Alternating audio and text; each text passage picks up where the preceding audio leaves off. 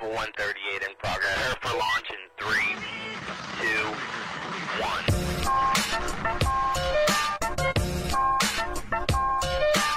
Go. This is a dangerous group, the groups that we're dealing with. It was a nightmare.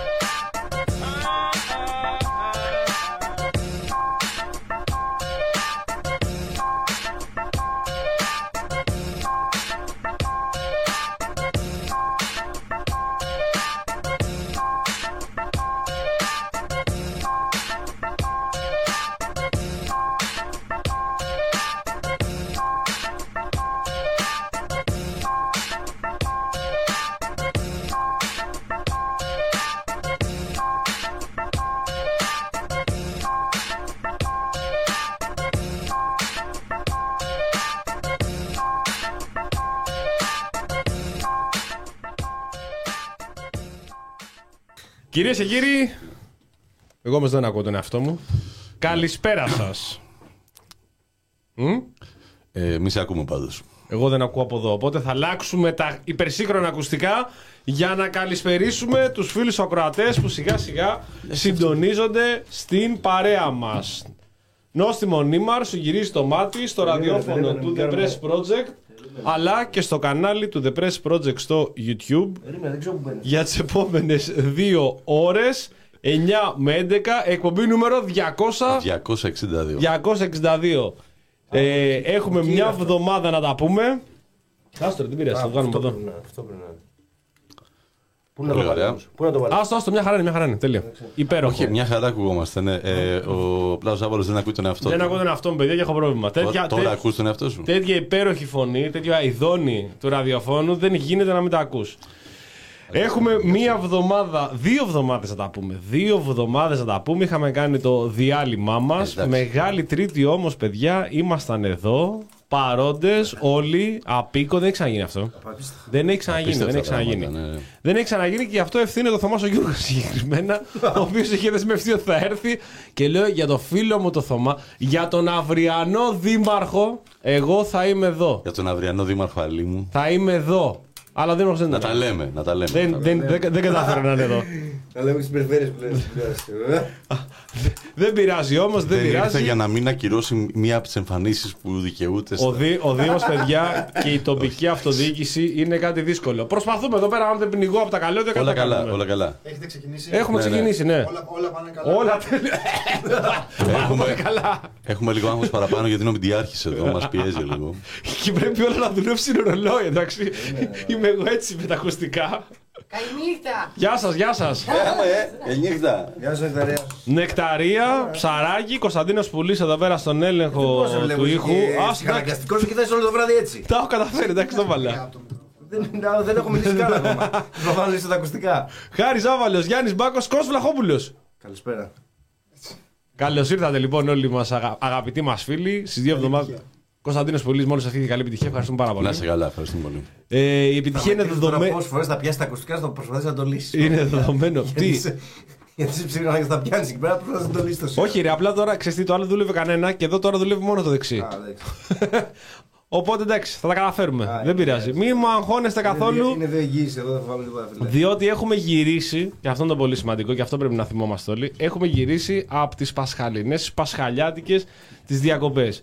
Και εδώ θέλω το πρώτο σχόλιο του Κώστα Βλαχόπουλου, ο οποίος σήμερα είναι στην παρέα μας, για αυτή την τρομερή, την τρομερή έξοδο των Αθηναίων.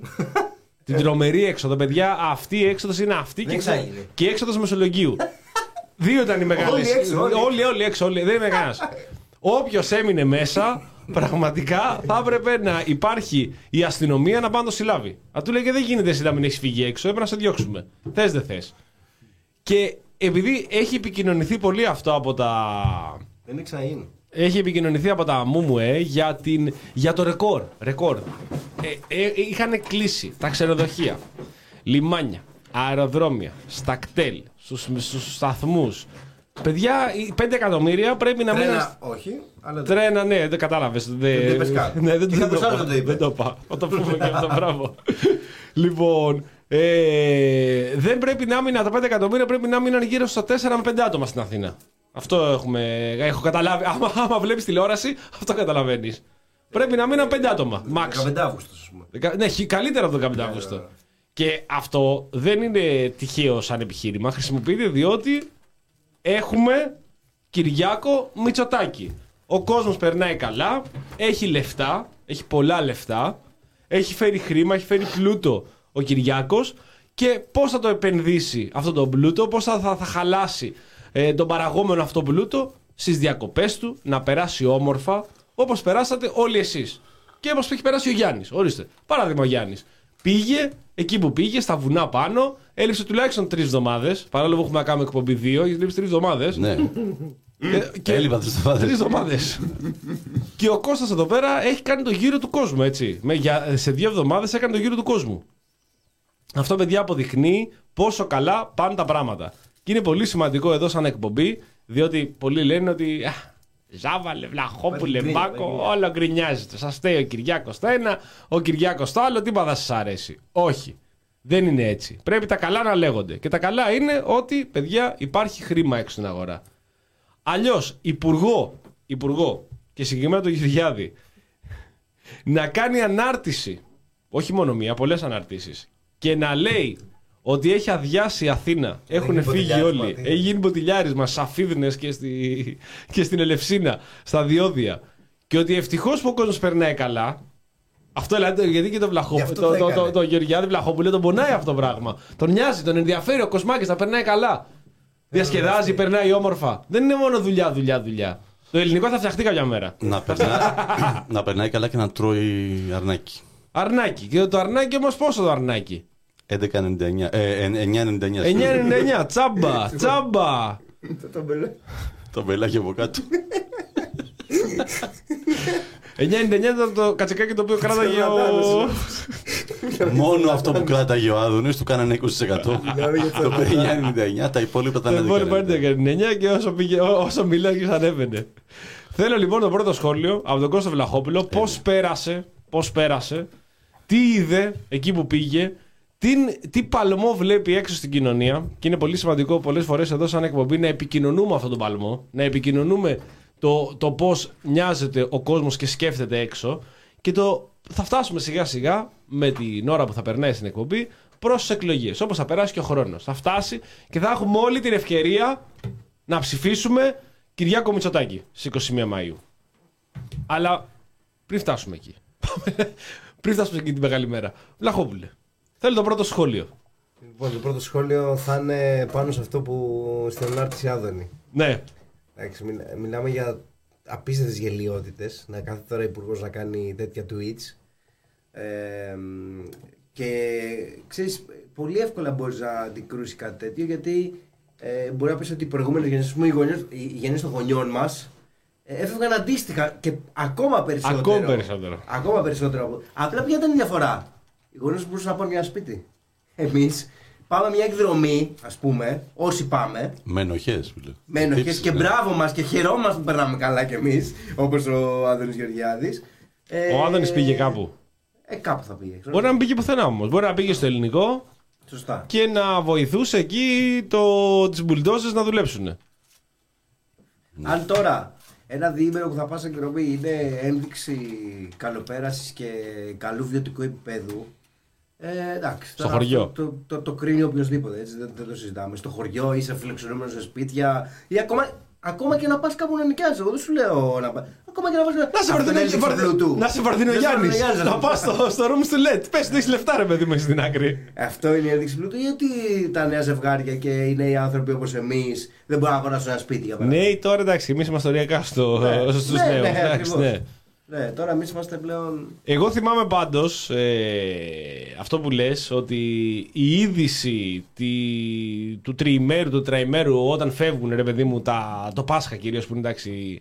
Η γιορτή που ανοίγει ο καιρός και φεύγει ο κόσμος, ήταν μια παράθεση της είδης, ρε παιδί μου, μια αναφορά ότι υπήρχε μια αυξημένη ροή. Δηλαδή δεν προσπαθούσε, κυρίως μόνο από τα που μου έτσι. Δηλαδή δεν, μπο, δεν θυμάμαι, μπορεί δεν να κάνω λάθος. Δεν ήταν την οικονομική κατάσταση ποτέ. Ποτέ, ποτέ, ποτέ. ποτέ. Ήταν κάτι το λογικό. Δηλαδή ο κόσμος, και ειδικά έτσι όπως έχει δημιουργηθεί τα, οι περιπτώσεις αστιφιλίας εδώ, υπάρχουν πολλοί άνθρωποι που είναι από την επαρχία ή ο παππούς ή η γιαγιά, υπάρχει ένα σπίτι στο χωριό, θα φύγει. θα επικοινωνηθεί από τα ΜΟΜΟΕ ότι εγκατέλειψαν το κλεινό νάστη τόσες χιλιάδες αυτοκίνητα. Αλλά μέχρι εκεί. Δηλαδή, και δεν θυμάμαι ποτέ, γι' αυτό λέω, αν τυχόν κάνω λάθος, μπορεί κάποιος φίλος να με διορθώσει, πολιτικό, ωραία, και πόσο μάλλον υπουργό, να το αναφέρει αυτό σαν κάτι καλό, σαν κάτι, ρε παιδί μου, το οποίο έχει δημιουργήσει η κυβέρνηση. Δηλαδή, έδωσε πάλι το χαμόγελο στον κόσμο που δεν μπορούσε να φύγει. Δεν μπορούσε να φύγει το μεταξύ και λόγω κορονοϊού. Αυτό δηλαδή δεν, δεν το μετράνε. Δεν λένε ότι έφυγαν πολλοί γιατί τα, όλα, τα δύο προηγούμενα Πάσχα δεν μπορούσε να πάει πουθενά με τις αποφάσεις της κυβέρνησης. Και επικοινωνείται μόνο, μόνο η μεγάλη επιτυχία του Κυριάκου Μητσοτάκη και της κυβέρνησης της Νέας Δημοκρατίας, διότι ο κόσμος τώρα πια έχει λεφτά να πάει δύο μέρες στο χωριό του. Δηλαδή να φύγει Μεγάλο Σάββατο και να γυρίσει Μεγάλη Δευτέρα. Αυτό που λες για τον COVID είναι παγκόσμιο φαινόμενο. Μετά τον COVID έχει παρατηρηθεί τρομερή αύξηση σε ταξίδια και ε, ε, ξέρεις, εξορμήσεις. Και είναι λογικό. Και είναι πολύ λογικό γιατί ο κόσμος ήταν, ήταν μέσα. Αλλά και πάλι αυτό που λέμε πριν, αυτό που είπαμε και πριν, δεν, δεν αποτελεί σε καμία περίπτωση ένδειξη ε, καλοπέρασης ή αυξημένου βιωτικού επίπεδου. Το να πας ένα διήμερο όπου πας, ακόμα και να νοικιάσεις. Και ακόμη και να μην είναι Πάσχα. Αν την παλεύεις ε, στα, στα έξοδά σου, ε, αν την παλεύεις να κάνεις μια, μια επένδυση ως νέος άνθρωπος, αν την παλεύεις να έχεις ένα σπίτι ως νέος άνθρωπος, εκείνη το θέμα. Θέλω να σχόλιο. Και, απο, και αποδεικνύεται αυτό, sorry, με συγχωρείτε. Ναι, παρακαλώ, παρακαλώ. Ολοκληρώστε. Αυτό, αν, δει, αν δείτε τις αιτήσεις που έγιναν ε, για τα, αυτά τα χαμηλότακα που δίνουν τώρα. Ε, από νέα ζευγάρια. Γιατί μου το θυμίσατε. Τα νέα ζευγάρια εδώ. Γιατί μου το θυμίσατε αυτό τώρα. Φάγαμάκυρο. Λαχόπουλε. Ναι. Φάγαμάκυρο. Πανηγυρικό. Έχουμε λεφτάρια γι' αυτό. Έχουμε πολλά λεφτά. Α. Έχουμε πλούτο. Δεν πιάνει ούτε εσένα αυτό. Δεν με, δε, δε με πιάνει. Δεν με πιάνει λόγω των οικονομικών. Τον άνεργο. Ε, και πρέπει να έχει το δέκα τοις εκατό εντωμεταξύ ναι, σε ναι, ξέρω, εισόδημα. Ε, Γιάννη, το δικό λοιπόν. Σου σχόλιο για την μαζική αυτή έξοδο των Αθηναίων. Ε, όντας κομμάτι έχει αυτή της εξόδου που. Πραγματικά ήταν μαζική. Μακελιό, φίλε, δεν καταλαβαίνεις. Ε, θυμάμαι να συζητάμε εδώ και τέσσερα χρόνια που έχουμε αυτή την κυβέρνηση. Συζητάμε πολύ συχνά για το πώς μέσω του φόβου μπορείς να ελέγξεις μια ολόκληρη κοινωνία, όπως έγινε τα δύο χρόνια με τον COVID. Και τα δύο χρόνια της ακρίβειας, πώς βλέπουμε, βλέπουμε πώς με την ενοχή και τις τύψεις πάλι κοντρολάρεις μια κοινωνία. Δηλαδή, ε, σε κάνω νιώσεις άσχημα, φεύγεις. Ναι, ένα εκλογικό σώμα ολόκληρο. είκοσι μία Μαΐου θα πάει να ψηφίσει και σε ένα μεγάλο βαθμό ε, υποχρεούται να αισθάνεται ευγνωμοσύνη που του φτάνουν να βάλει βενζίνη για να πάει στο χωριό. Γιατί οι περισσότεροι στο χωριό πήγαν και εμείς δηλαδή ήταν η πρώτη φορά που νοικιάσαμε ένα σπίτι όλοι μαζί αντί να νοικιάσουμε δωμάτια. Είναι... είκοσι πέντε άτομα να νοικιάσανε ένα σπίτι. Και σου λέει α, μεγάλη επιτυχία, ορίστε, νοικιάσατε σπίτι. Στρατώνας.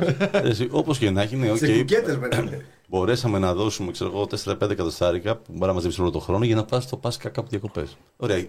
Για ποιον άλλο λόγο δηλαδή θα πρέπει να δουλεύουμε. Θα πρέπει να δουλεύουμε μόνο για να πληρώνουμε φόρους. Και σε άρχοντας. Ε, να πληρώνουμε φόρους και τα έξοδά μας.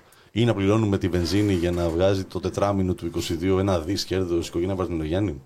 Ε, μόνο για αυτούς τους λόγους θα πρέπει. Σε έχεις στιγματίσει αυτό. Ε, ρε φίλε, κοίταξε. Δεν μόνο είναι... ο Γιάννης ο Μπάκος και ο Γιάννης ο Βαρουφάκης λένε ονόματα. Μόνο ναι, ναι. δεν λένε ονόματα. Και ο Κλέον. Και ο Κλέον Γρηγοριάδης. Ναι, ναι.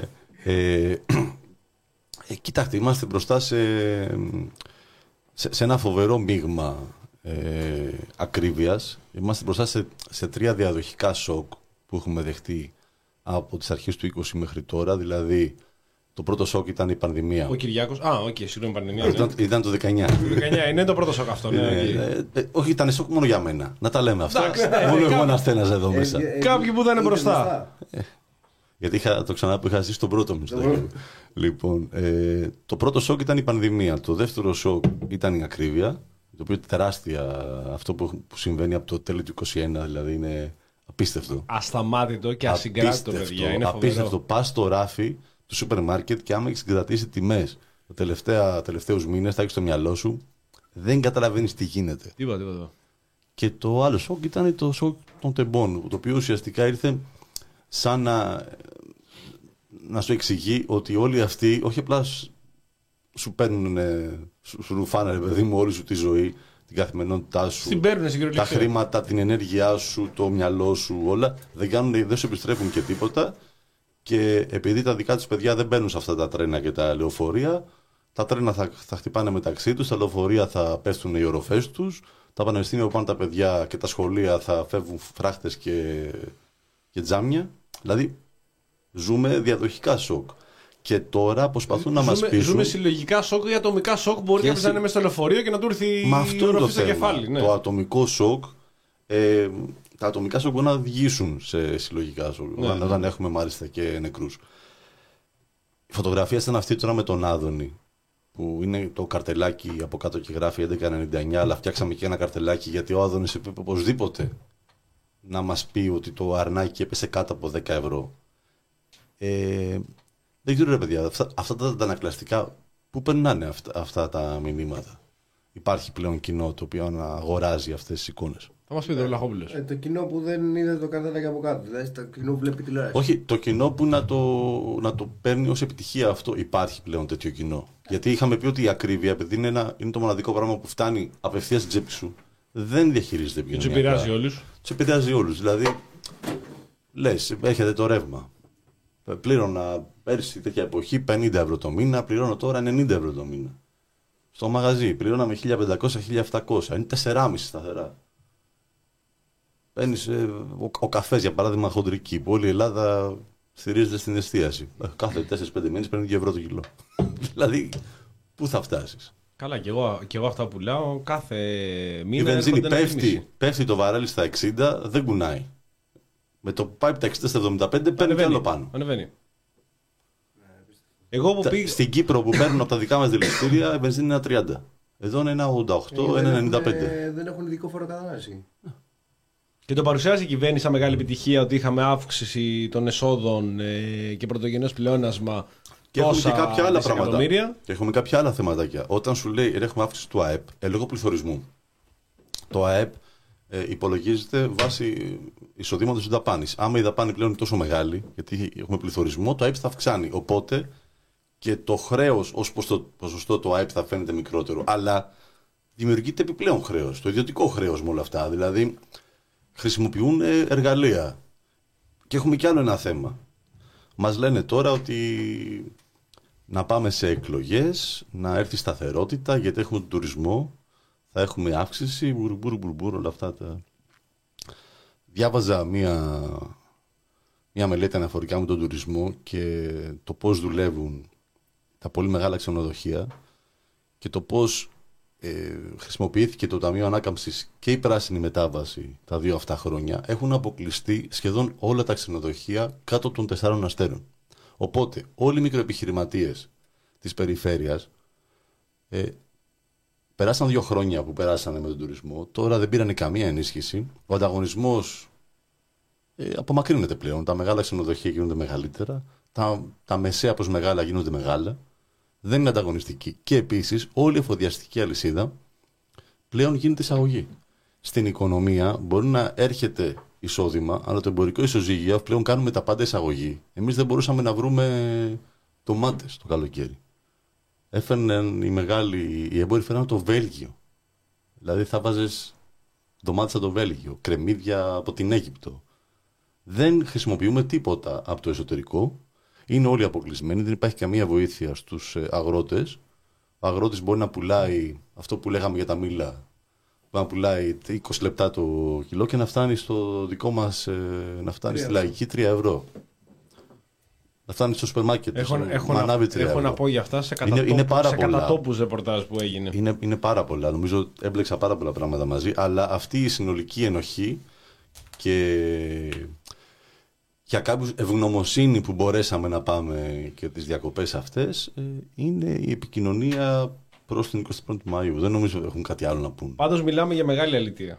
Δηλαδή προφανώς θα χρησιμοποιήσουν όποιο εργαλείο μπορούν για να εκλεγούν, για να πάνε σε εκλογές εικοστή πρώτης Μαΐου, αλλά επειδή το έγραψα και όλα στο προφίλ μου, για να το πιστεύεις αυτό το πράγμα και να λες ότι είναι μεγάλη επιτυχία της κυβέρνησης ή ότι έχεις λεφτά, αν μπορείς να φύγεις δύο και τρεις ημέρες στο Πάσχα για να πας στο χωριό σου για να νοικιάσεις ή οποιοδήποτε, και να το λες αυτό το πράγμα και κάποιος το αγοράζει αυτό το οποίο εσύ πουλάς, δηλαδή να λες ότι έφυγε τόσος κόσμος και ειδικά όταν το λέει υπουργός. Δηλαδή, άμα το λένε τώρα κάποιοι τρόλ στο Twitter, ναι, ναι, ναι. που είναι γραμμή αυτή της Νέας Δημοκρατίας και των τρόλ που πληρώνει. Ναι, τα τρόλ που λένε. Ναι. Μόνο τα τρόλ. Μόνο τα τρόλ. Και να το λένε τώρα και να γυρνάνε και να λένε ότι ο, ο ίδιος υπουργός να γυρνάει και να λέει ότι πάλι καλά μπορείτε και φεύγετε τρεις μέρες και πηγαίνετε. Είναι η επιτομή της πολιτικής αλητείας. Και αυτό, γι, αυτό, γι, γι' αυτό το συζητάμε, διότι πραγματικά και εμένα, εντάξει, είναι πολλά πράγματα που με εξοργίζουν, αλλά με εξόργησε. Ε, κοίτα, είναι, αν το δεις και την ανάποδη, είναι το τελευταίο σκαλοπάτι, ρε παιδί μου, σαν να μην έχουν να πουλήσουν κάτι άλλο. Δηλαδή, άμα φτάνει ο υπουργός να λέει, κοίτα πόσοι φύγανε, μια χαρά είμαστε. Δεν, δεν έχει να πει κάτι άλλο. Ρε παιδιά, ένα-ένα να πάρουμε τα υπουργεία, δηλαδή και τους, ε, τους τομείς της ε, κοινωνικής ζωής. Ε, τι μπορεί να σου πουλήσει, την παιδεία, ξέρεις, σου την υγεία. Μόνο το, ότι όλα αυτά είναι εισαγόμενα.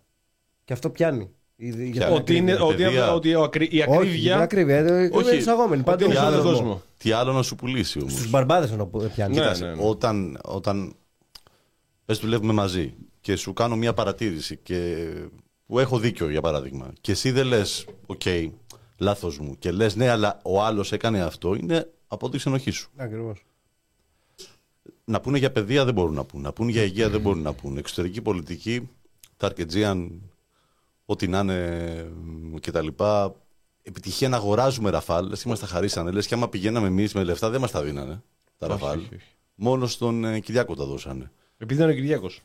Αποκλειστικά και οι ίδιοι είμαστε ικανοί δηλαδή να έχουμε πάρει τα ραφάλ και οι Τούρκοι να έχουν αγοράσει τον εξοπλισμό που πολεμάει τα ραφάλ. Δηλαδή είμαστε τόσο γαμάτοι και οι δύο. Τόσο μαλάκες. Και η μία πλευρά και η άλλη. Σαν χωρίς δεν υπάρχει ένας κλάδος της ε, ζωής που να πεις πάει καλά. Το πιαρακάκι μας πουλάνε, το ζητάνε οι Βαβαροί και οι Ιάπωνες. Επειδή βγάζουμε ένα πιστοποιητικό online, ας πούμε, αυτό. Τουλάχιστον έχουμε αυτό. Δεν πάω στα ΚΕΠ. Εγώ λοιπόν που πήγα, επειδή έχω λεφτά. Και έχω κείμενας Μιγιστάνας εδώ ανάμεσά σας. Ε, εκεί που πήγα δεν είχε κόσμο. Και επειδή είμαι και έτσι λίγο, λίγο, λίγο περίεργος και ρωτάω κιόλας, παιδιά, έχει δουλειά εδώ πέρα. Ήρθε κόσμος. Πάτε καλά. Όπου και αν ρώτησα, μου είπαν ότι δεν είχε δουλειά. Δεν πήγανε καλά. Σίγουρα κάποια μέρη συγκεκριμένα μπορεί να πήγαν καλύτερα από τα άλλα. Δηλαδή κάποια νησιά, όπως με την Κέρκυρα που λέγανε όλοι πήγαν στην Κέρκυρα και βούλιαξε όλο το νησί. Πάντα πήγαν στην Κέρκυρα. Αλλά άμα δεν, δεν έχει τώρα η Κέρκυρα. Το Πάσχα και κάποια συγκεκριμένα νησιά, κάποιες περιοχές, πότε θα έχει. Αλλά στο σύνολο ούτε περισσότεροι φύγανε για να κλείσουμε αυτό το θέμα από άλλες χρονιές. Μάλιστα φύγανε λιγότερο το δύο χιλιάδες δεκατρία. Ο αριθμός δηλαδή που έφυγε ήταν λιγότερο το δύο χιλιάδες δεκατρία. Ας πω, πέμπτη πρωί έφυγα, κίνηση δεν βρήκα ούτε στα διόδια. Ναι, ναι, ναι. Η κυβέρνηση παρουσιάζει κάθε μέρα ότι είναι μια καινούργια μέρα, μια ακόμη επιτυχία, ένα ακόμη ρεκόρ. Είναι αυτό το οποίο θέλει να επικοινωνήσει. Ε, σαν, σαν, μεγάλη, σαν μεγάλο αβαντάζ της κυβέρνησης ότι μπορεί και σπάει τα ρεκόρ. Παραδείγματος χάρη η έλευση των τουριστών. Δεν είχαμε κανένα ρεκόρ τελικά. Ούτε στην έλευση των τουριστών από, από άλλες χρονιές, ούτε στα έσοδα, ούτε πουθενά. Έτσι έγινε και στην έξοδο. Δεν φύγανε παραπάνω από άλλες χρονιές. Φύγαν λιγότεροι από προηγούμενες χρονιές. Δεν μιλάμε καν για εποχές προμνημονίου. Απλά επειδή υπάρχει ένας ολοκληρωτικός πόλεμος και μια πραγματικά επίθεση επικοινωνιακή ολομέτωπη, αυτή η κυβέρνηση έχει αποφασίσει και καλά κάνει φαντάζομαι επικοινωνιακά, παρόλο που όπως είπαμε προηγουμένως είναι μια μεγάλη αλητεία, να πιάσει τα πάντα. Δεν θα αφήσει τίποτα που δεν θα χρησιμοποιηθεί και δεν θα εργαλειοποιηθεί για να το παρουσιάσει ως μέγιστη επιτυχία κυβέρνησης και ενός συγκεκριμένου ανθρώπου που ηγείται της κυβέρνησης, δηλαδή του Μητσοτάκη. Δεν είναι μακριά από την ε, διαχείριση των, και των κρίσεων. Δηλαδή, όπως ε, είναι αντίστοιχο με το μετράμε στρέμματα και όχι πτώματα, ε, εδώ η φωτιά αυτή ήταν μεγαλύτερη από την άλλη, έβρεξε πιο πολύ, το χιόνι. Ναι, ναι, ναι, ναι, ναι. Αυτό, φύγαν περισσότεροι άνθρωποι, αγόρασαν περισσότεροι άνθρωποι. Στο Βέλγιο. Φάγανε όλοι, πεθάναν λιγότεροι, αλλά τελικά πεθάναν περισσότεροι. Αλλά αυτό... Ήταν επιτυχημένη η διαχείριση. Είναι, είναι επιτυχημένη. Ποιος το είχε γράψει, ο Δοξιάδης. Δεν τα πήγαμε καλά όμως αυτό. Τα πήγαμε είχαμε... πολύ καλά στη πανδημία. Αλλά, αλλά είχαμε πολλούς νεκρούς. Αλλά είχαμε πολλούς νεκρούς, ναι. Κατάλληλα ήταν πολύ καλά. Ναι, ήταν καλά, ήταν καλά. Αλλά δεν έπιασε. Ε, αυτό ακριβώς συνιστά αυτή την ολομέτωπη επίθεση, την επικοινωνιακή, το οποίο μπορεί να επιτευχθεί μόνο όταν έχεις μαζί σου όλα σχεδόν τα κανάλια. Όταν έχεις όλα τα μουμουέ ε, με το μέρος σου, οτιδήποτε κι αν πεις παρουσιάζεται σαν επιτυχία. Και δεν υπάρχει κανείς να αμφισβητήσει. Αυτό δηλαδή έχουμε μπει σε μια δυστοπία εδώ και αρκετά χρόνια, δεν είναι τώρα. Έχουμε μπει σε μια, σε, σε, σε μια δυστοπική κατάσταση στην οποία πραγματικά φλερτάρουμε με την τρέλα. Δηλαδή όταν φεύγεις και δεν βλέπεις κόσμο, όταν πηγαίνεις, εγώ πήγα στη Θεσσαλία, κινήθηκα για το, αυτό το τρίμερο, αυτό το, το, το αμαρτωλό τρίμερο που αφήσαμε τα πράγματα πίσω και σκεφτήκαμε όλη την καλοπέρασή μας. Δεν είδα πουθενά φοβερό κόσμο, ε, ούτε είδα τα ξενοδοχεία να ξεχυλίζουν όπως θέλει να παρουσιαστεί, με αποτέλεσμα ο κόσμος να, μπο, να δουλέψει αυτές τις εποχές που δουλεύει. Αυτά δεν υπήρξαν πουθενά. Όταν λοιπόν εσύ δεν το βλέπεις, αλλά παρόλα αυτά μπαίνεις στο ίντερνετ ή μπορείς να δεις τηλεόραση και να βλέπεις ότι πεντακόσιες χιλιάδες αμάξια φύγανε, διακόσιες πενήντα χιλιάδες αμάξια φύγανε από, από, από τις αφίδινες, περάσανε. Και λες ότι τι σημαίνει αυτό τελικά πραγματικά, είναι στην πραγματικότητα. Τι, τι έγινε πραγματικά. Βάζει. Τι έγινε πραγματικά, ναι, ποια τι, είναι η πραγματικότητα. Πού πήγες τελικά, Ρεβόλ. Ε? Πού πήγες, να στο κοινό, αναλυτικά. Στη Θεσσαλία. Πήγα στο, στον Αγιόκαμπο, ναι. στο, στην Αγία και στον Αγιόκαμπο και πήγα στη Λιμπλαστήρα.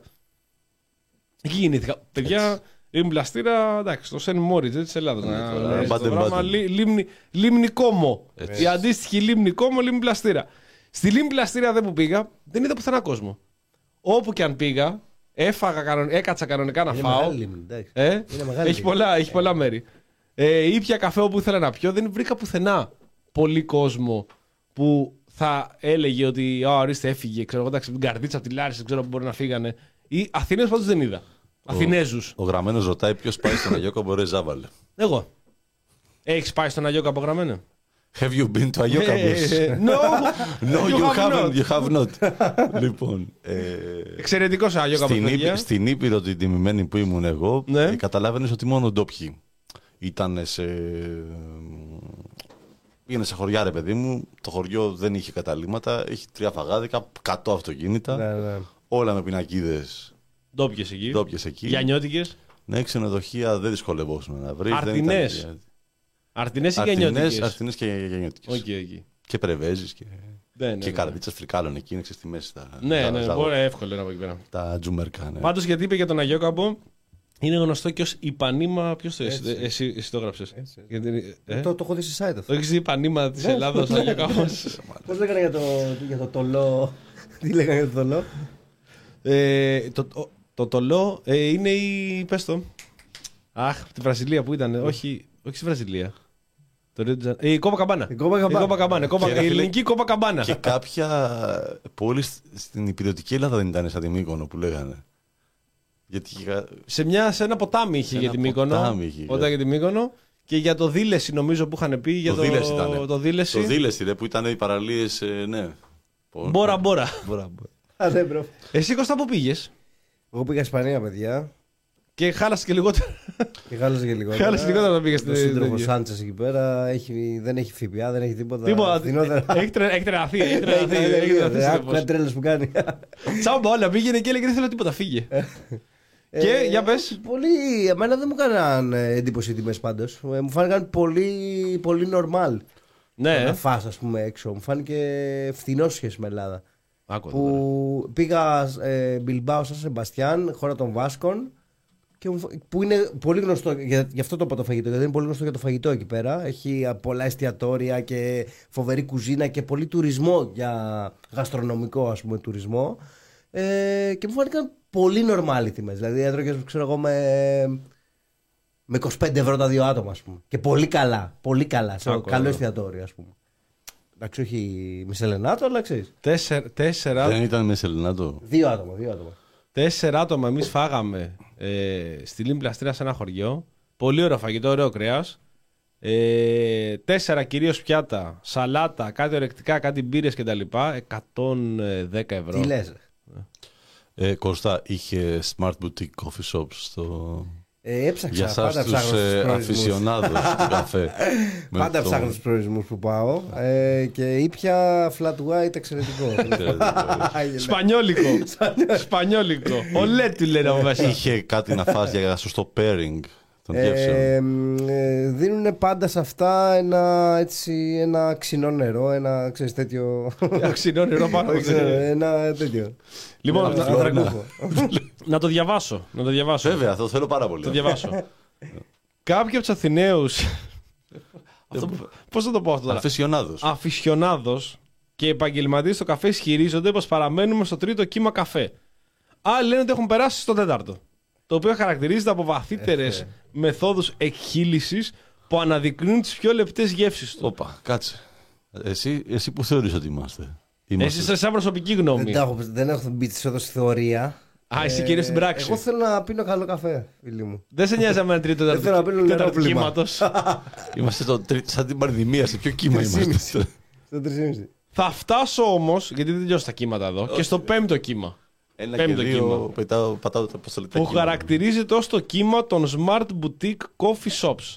Τι είναι αυτά, ρωτάει εδώ ο συγγραφέας του κειμένου. Πρόκειται για μαγαζιά που δεν μας προσφέρουν απλό σπιτικό καφέ που θέλει ο Κώστας, αλλά μια ολοκληρωμένη εμπειρία. Τρομερή εμπειρία. Εκφράζουν τις τρέχουσες τάσεις που διαμορφώνουν τη σκηνή του καφέ, αλλά και τη φιλοσοφία που εκτείνεται πέρα από αυτόν, δηλαδή πέρα από τον καφέ. Πας σε μια καφετέρια και δεν σερβίρει μόνο καφέ. Σερβίρει μια εμπειρία και εμπειρία. Πέρα του καφέ. Συμφωνήσεις σε αυτά. Έτσι, έτσι. Τα τελευταία χρόνια βλέπουμε να ξεπηδούν συνέχεια ποιοτικά καφέ στην πόλη, ξέρουν καλά το προϊόν τους και συνήθως μας προσφέρουν και ένα ωραίο pairing, ξεφουρνίζοντας και και είδη. Βιενοαζερί. Βιενοζερί, ναι. Ουζερί. Όχι, αυτό είναι άλλο το ουζερί. Ειδικά στο κέντρο της Αθήνας είναι τόσο πολλές πλέον διευθύνσεις για ποιοτικό καφέ που νομίζω πως κάθε τέτοια καινούργια άφηξη έχει πάψει πια να, να προξενεί εντύπωση. Μέχρι που πριν από λίγους μήνες ένα νέο μαγαζί εμφανίστηκε εξ άρχη, άρχισε να συζητιέται έντονη για πολλούς λόγους, κυρίως γιατί είναι πολύ περισσότερο από ένα καφέ. Ποιο? Από ένα λέει. Ακόμα καφέ. Ποιο? Δεν λέει. Δεν λέει. Νομίζω άνοιξε ένα στα εξάρια που είναι ανθοπολείο, καφέ και σεξ shop. Κάτι τέτοιο. Ναι, ναι, κάπου το διάβαζα στη Life. Δεν έχω πάει. Τι άδεια βγάζεις γι' αυτό. Πίνω φοβερό καφέ. Τι άδεια είναι αυτό, ναι. Τι άδεια. Όχι, κάτι βάζεις. Τι άδεια. Φοβερό καφέ στο Λουμίδι. Εκεί στην Αυτία, στην Ομόνια. Φοβερό καφέ. Ελληνικό. Ξέρουν από καφέ. Όχι. Τι πίνεις. Ελληνικό τώρα τι είναι. Εσπρέσο. Μπαίνεις στο Λουμίδι, μέσα και του λένε ένα εσπρέσο. Εσπρέσο Λουμίδι. Παπαγάλος. Έχουν πολύ ωραία ποικιλία. Μάλιστα. Μάλιστα, πάθεις πλάκα. Άμα περάσεις. Θα σταματήσω. Θα σταματήσω. Πανεπιστημίου, αν βρω να παρκάρω, είναι καφέ. Και δύσκολο. Απλά τώρα, παιδιά, να σας πω κάτι. Εγώ, τώρα μια και έτσι, έχουμε πάει, αυτή η εκπομπή θα πάει λίγο πιο ανάλαφρα σήμερα. Δεν θα πούμε στα, δεν θα πούμε στα πολυπολιτικά, θα πούμε για αυτά πιο μετά. Απλά λίγο, επειδή είμαστε και από, ακόμη στο mood του, του τετραημέρου και των διακοπών, θα είμαστε λίγο πιο τέτοιοι. Άκου να δεις, Κώστα, κάτι. Άκου να δεις. Εγώ δεν ξέρω αν το έχουμε ξαναστεί αυτό. Όταν μπαίνω. Εσύ θες τη φραπεδάρα. Όχι, πέρα, πέρα, πέρα το φραπέ. Πέρα, τον πίνω το φραπέ. Το χειμώνα πίνω νες. Γενικά, πίνω νες, ε, χτυπημένο καλά, θέλω να, ή αν το βράζει και ο Μερακλής που το βράζει εκεί στην τουρμπίνα που το βάζει και τα καίει όλα και τα ανακατεύει. Απλά γενικότερα εμένα μου αρέσει, δεν μου αρέσουν αυτά τα, τα καπουτσίνο και τα λοιπά, δεν τα μπορώ. Α, δεν μπορώ. Λίγα ούτε πράγματα. Ούτε καπουτσίνο. Λίγο καπουτσίνο με έχει λίγο αφρόγαλα, αλλά θέλω, αλλιώς θα πιω ένα διπλό εσπρέσο. Σκέτο, ωραίος, με το τσιγάρο, καλός, αντρικό, αντρικό. Αλλιώς του λέω φέρε λίγο καφέ και το μασάω, ρε παιδί, τώρα, ακόμα, ακόμα καλύτερα. Είχα βρει ένα καφέ που λες. Που έμπαινα μέσα και μου λέει, του λέω καλησπέρα, ένα, ένα καφέ. Φτιάξα ένα καφέ. Και μου λέει, θέλετε αυτό με τις νότες ή να πονδούρα. Καλά, γαμίσου, του λες και έβγες. Και του λέω όμως, γιατί είμαι ευγενικός, ρε παιδί μου. Από... Προσπαθώ δηλαδή να είμαι ευγενικός. Ρε, κάνε ένα καφέ, ρε. Του λέω, φίλε, ό,τι θες, του λέω. Δεν με νοιάζει. Δεν το δέχτηκε. Δεν το δέχτηκε. Δεν ήθελε. Δεν ήθελε. Είναι εμπειρία που θα πάρεις. Ναι, είναι πέρα, πέρα από αυτή είναι. Πέρα από αυτή είναι. Μου λέει, όχι, μου λέει, θέλω να διαλέξετε ανάμεσα στην Ονδούρα, στο blend Ονδούρα με Γουατεμάλα ή έχουμε εκατό τοις εκατό αράμπικα και εκατό τοις εκατό Βενεζουελάνος. Του λέω, φίλε μου, του λέω, φτιάξε πρώτο, φτιάξε πρώτο, φτιάξε πρώτο. Δηλαδή δεν θυμάμαι τι είπες, αλλά φτιάξε πρώτο. Καλό. Και ξενέρωσε. Ξενέρωσε γιατί δεν τον πρόσεχα. Φαντάζομαι και αυτός είναι επαγγελματίας στο καφέ και επειδή κατάλαβε ότι εγώ δεν είμαι αφισιονάντο. Ξενέρος, λέει τώρα. Ήρθε ο κάθε βρωμιάρης εδώ πέρα να πούμε, κάθε τυρόγαλος, σου βάλω και λίγο κιδωτήρι μέσα στον καφέ να πιείς. Γιατί δεν σε βλέπω. Απλά δεν θεωρείς, εσύ σαν. Καλά, εντάξει, ναι, ρε φίλε, τώρα αυτά τα για πλάκα τα λέω. Θεωρώ ότι γίνει τώρα ξεφτύλα. Το έχουν εξετυλίσει το πράγμα. Εντάξει, δεν το συζητώ. Εννοείται, γίνει ξεφτύλα και πολλοί το παίζουν κιόλας μες στα... σε αυτά τα καφέ, τέλος πάντων. Ναι, ότι okay. είσαι, σε νιώθουν να κάνεις υποχρεωμέ... ότι είσαι υποχρεωμένος να ξέρεις από αυτά τα πράγματα και ότι πρέπει να κοινωνήσεις αυτό το... την εμπειρία που σου δίνουν. Εντάξει, μαλακίες προφανώς είναι αυτά. Αλλά εμένα μου αρέσει να πίνω καλό καφέ, να μην πίνω, ας πούμε. Ο Γιάννης, πούμε, έχει ωραίο καφέ. Να σε καλά. Ο Γιάννης έχει ωραίο καφέ στο μαγαζί. Τι νιώθεις νότες. Τις πιάνεις νότες. Ακούω τα πάντα. Ακούς. Α... Θέλω ε, από τον επαγγελματία λοιπόν του είδους που είναι ο Γιάννης που εργάζεται πάνω σε αυτό. Θέλω, όχι, θέλω να μου πει, θέλω να μου πει πραγματικά αν θεωρείς ότι αν βγουν όλοι οι Αθηναίοι, όλοι οι Αθηναίοι έξω και πώς φύγανε, γυρίσουν όλοι πίσω και κάτσουν όλοι σε καρέκλα, στις διαθέσιμες καρέκλες που υπάρχουν σε όλα τα καφέ. Φτάνουν τα καφέ στην Αθήνα να γεμίσουνε. Περισσεύουν. Περισσεύουν οι καρέκλες. Ναι, ναι, ναι. Έτσι πώς έχει γίνει, δεν μπορώ να καταλάβω. Εγώ και εγώ το πιστεύω ότι αν βγούμε όλοι έξω μια μέρα. Καρέκλες δεν ξέρω, άμα τα take away μαζί. Ναι, και τα take away. Ό,τι σερβίρει καφέ. Να χαίρε, παιδί μου, καρέκλες και αυτά. Κάποια θα μείνουν άδεια. Ναι, ναι. Άμα τα take away είχαν. Σκαμπό. Για όλους που μπορούν, ναι. Θα περίσευαν. Ναι, δεν γίνεται αυτό. Εδώ λέει πού δουλεύεις, Γιάννη, να έρθουμε να πιούμε καφέ. Α, τα πούμε, τα πούμε. Δεν θέλουμε να κάνουμε. Να κάνουμε διαφήμιση. Να κάνουμε, να κάνουμε και διαφήμιση. Από ένα θα... βήμα εδώ πέρα. Άλλωστε είναι μια μπάχαλα, πού να το φωνάξω. ε, Πάντως, επειδή το έχουμε ξαναπεί, το έχουμε καιρό να το πούμε, θεωρώ και θεωρούμε εδώ πέρα και σαν εκπομπή ότι πραγματικά αυτό το πράγμα με την εστίαση, ε, εδώ λοιπόν είναι το πολιτικό σχόλιο, ο, ότι έχει ξεφύγει πέρα από κάθε έλεγχο. Άλλωστε, αυτό αποδεικνύεται ότι πολλές αλυσίδες ή επιχειρήσεις ε, στην εστίαση αρχίζουν και κλείνουν. Χαρακτηριστικό παράδειγμα είναι. Τα Μικέλ. Τα Μικέλ ναι. σιγά σιγά κλείνουν σε πολύ. Κλείνουν, ναι, κλείνουν γιατί πραγματικά αυτό το πράγμα, επειδή έχουν έρθει και πολλές άλλες αλυσίδες ε, που έχουν ανοίξει τον τελευταίο καιρό, με καλύτερο καφέ σίγουρα από το Μικέλ, γιατί έχω πιει στο Μικέλ και είναι χάλια πραγματικά. Ναι. Ναι, τι διαφορετικό είναι αυτό που είχε, κάτι λέγανε για το γάλα, το είχε διαφορετικό είχε... γάλα. Εγώ έχω, πει, έχω χρόνια να πάρω, είχε κάποια ωραία ροφήματα, αλλά full τώρα ζάχαρης και τέτοια. Με ζαχαρούχο γάλα. Α, τέτοια. Αυτά ήταν ωραία. Αλλά πόσα κάθε μέρα πηγαίνεις να μείνεις. Καφέ να πηγαίνεις. Δεν θα φάω καλακτομπούρικο. Για Starbucks. Αυτά πήγαινε να χτυπήσει. Ένα πιο κόζι χώρο, αραχτό, με καναπέδες και τέτοια. Δεν καπνίζουμε. Αρισαίος ήταν αυτός. Ναι. Νομίζω έχει πάρει τη Χελένη Τρέιν αυτός. Στην πρώτη θέση αυτός είναι. Α, έτσι πως το πες. Όχι, όχι εννοώ. Τόσο καλά πήγε η δουλειά και πήρε τα τρένα. Μπράβο. Δεν είναι Ιταλός τελικά. Αλλά πέρα από το καφέ και πέρα από τα εστιατόρια, γενικότερα ε, στο, στη, στην εστίαση το πράγμα έχει παραγίνει. Και ξέρεις ποιο είναι το θέμα, σε διακόπτω τώρα. Γιατί, παρακαλώ. Ε, το θέμα με αυτό, πέρα από ότι ανοίγουν μαγαζιά και κλείνουν μετά, ε, το θέμα είναι ότι αλλάζουν και, αλλάζει και η φυσιογνωμία των γειτονιών. Δηλαδή όταν, όταν κλείνουν μαγαζιά, ας πούμε, αν πας στο ιστορικό κέντρο. Ε, Κολοκοτρώνη κλπ. Ναι, ναι, ναι, ναι. Ήταν πολύ γνωστή περιοχή που είχε μέσα μαγαζιά, μαγαζιά με κουμπιά, με, ε, είχε βουλκανιζατέρ. Είναι πολύ λιγότερα πλέον, ελάχιστα. Ε, μαγαζιά με υφάσματα. Και κλασική αγορά για τέτοια, για τέτοια γωνίες από λάμπες, φωτιστικά, γωνίες, άλλες πραξιτέλους. Έχουν κλείσει όλα και έχουν ανοίξει η εστίαση. Ναι, ναι. Αν πας. Ή στα Εξάρχεια που, που δουλεύω. Δεν φανταστείτε τι γίνεται. Δεν, ε, για να βρεις σούπερ μάρκετ ή μπακάλικο, ας πούμε, σε Εξάρια, ε, δεν ξέρω που ψωνίζει ο κόσμος εκεί πέρα. Πραγματικά. Είναι μόνο καφέ και, και εστιατόρια. Κάτι άλλο που την πατάνε πάντως πάρα πολλοί άνθρωποι στην εστίαση και, και στα μικρά καφέ είναι ότι επειδή βλέπουν τις αλυσίδες ότι δουλεύουν και όντως κάποιες αλυσίδες δουλεύουν πάρα πολύ, αυτό το οποίο δεν υπολογίζει ο... αυτός που πάει να κάνει ένα μαγαζί δικό του είναι ότι δεν πρόκειται ποτέ να πιάσει τις τιμές που πιάνουν οι αλυσίδες και να μπορέσει να έχει τα ίδια κόστη. Ναι. Όταν είναι μια αλυσίδα και μπορεί να χρειάζεται κάποιους τόνους καφέ κάθε μήνα, ε, δεν είναι δυνατόν να πάρει την ίδια τιμή με σένα που θες να κάνεις δέκα, δώδεκα, δεκατέσσερα κιλά κάθε τη μέρα. Κάνεις μισό τόνο σε μια πολύ καλή περίπτωση το μήνα, αλλά μπορεί να κάνει δεκαέξι τόνους, δεκαεπτά. Πώς θα πάρεις εσύ δέκα το κιλό, δώδεκα, δεκατρία, θα το πάρεις είκοσι, είσαι ένας. Ε, γι' αυτό το κόφι είναι το ένα εβδομήντα, ξέρω εγώ. Ε, λογικό δεν είναι. Τον καφέ, τον εσπρέσο. Δεν είναι, είναι απλοί καφέδες, δεν είναι μόνο ποικιλιακή που θέλει και ο φίλος ο Κώστας. Το πετάει στα μούτρα, άμα δεν ένα είναι. Ένα καφέ, έχει ένα, ένα πολύ φθηνό αράμπικα χαρμάνι. Πολύ φθηνό και μετά τα καλά τα βαράει πάνω. Σε όλα τα πράγματα, είτε βάλεις μπάρες δημητριακών να βάλεις, κουλούρια, Ναι. Ό,τι και να φτιάξεις, όταν πας και παίρνεις τόνους και άλλος παίρνει κιλά, δεν είναι ανταγωνιστικός. Όλοι νομίζουν λοιπόν πως κάνοντας ένα καφέ, αφού δούλευα μπαρίστα κάπου, ξέρω τη δουλειά, θα κάνω εγώ ένα καφέ και θα. Δεν.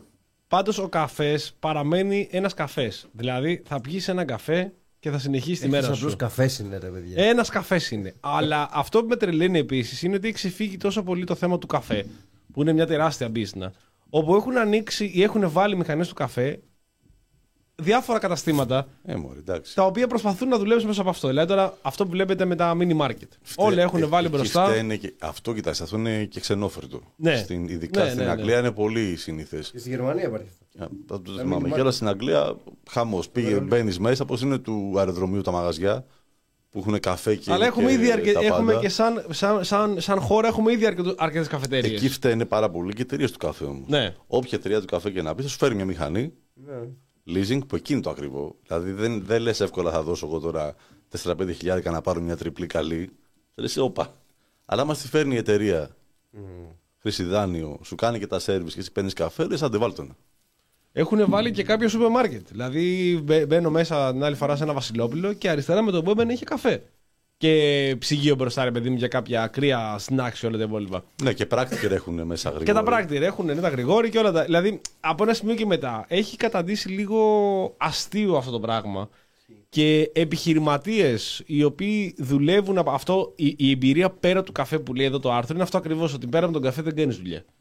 Δηλαδή, όταν και τα Μικέλ είχαν ξεκινήσει, είχαν ξεκινήσει μόνο καφέ. Και τα Μικέλ τώρα μέσα με τον μόνο που δεν έχουν ζάντες αλουμινίου. Είναι και, αυτοί, είναι, είναι και άλλα μωρέ. Τώρα εντάξει, νομίζω ίσως φεύγουμε λίγο από.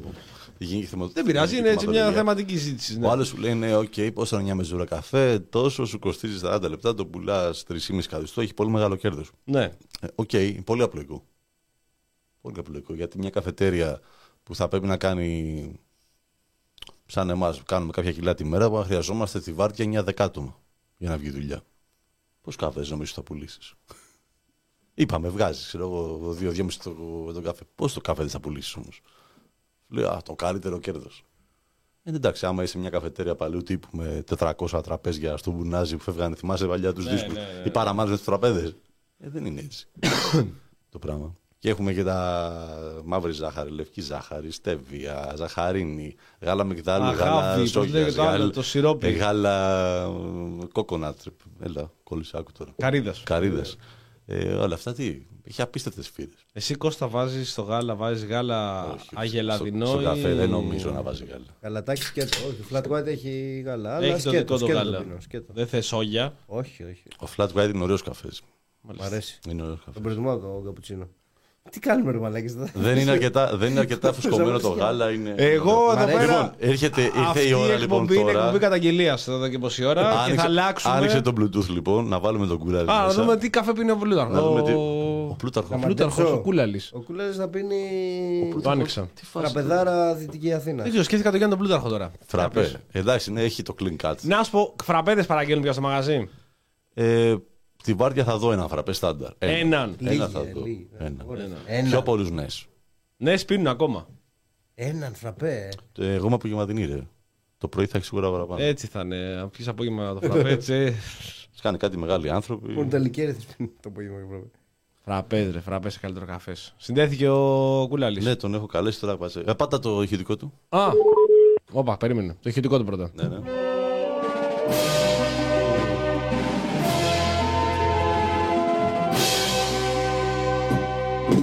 А теперь Δημήτρης Κουλάλης. Κουλάλη. Καλησπέρα, καλησπέρα. Δημήτρη, όπα. Κουλάλης είναι στο τουρακιστή. Δημήτρη. Μηχανή. Δημήτρη, εσύ. Καφέ. Δημήτρη. Πάσχα. Λοιπόν, πρώτα απ' όλα, πρώτα απ' όλα, τι καφέ πίνεις? Προς μεγάλη σας διάψευση. Ελληνικό. Πίνω εννοείται ελληνικό. Διάψευση, μα λέγα αυτό είναι ο συνταξιούχος. Ποια διάψευση, όλα αυτό είπα σας σίγουρο ότι είσαι συνταξιούχος, δεν θέμα. Και φρέντο εσπρέσο. Φρέντο εσπρέσο. Ένα φρέντο εσπρέσο. Τώρα πήγες πάνω τρίκαλα, τι ήπιες? Ελληνικό. Ε, πλέον έχουμε εξυγχρονιστεί, πίνουμε μόνο αυτό το εσπρέσο. Τα παιδιά στο chat λένε ότι... Είναι, είναι, υπο, είναι η περιοχή του καφέ στην Ελλάδα. Τώρα θέλω ισχύ, να θέλετε. Ισχύει, ισχύει. Είπαμε τα... αυτό και για τη Λάρισα προηγουμένως. Έχει βγάλει δεκαπέντε χιλιάδες αλυσίδες. Τα παιδιά λένε εδώ ότι θα πρέπει να πίνεις Αμερικάνο εσύ. Έτσι. Χαίρομαι και σέβομαι. Λοιπόν, θέλω να μας... καλώς ήρθατε και πάλι. Εγώ, και εγώ, εγώ θα τα πω, Ζάβαλε, μην ανησυχείς. Έλα, έλα, πάμε. Εσπρέσο με κόκκους Σιβηρίας. Πάμε.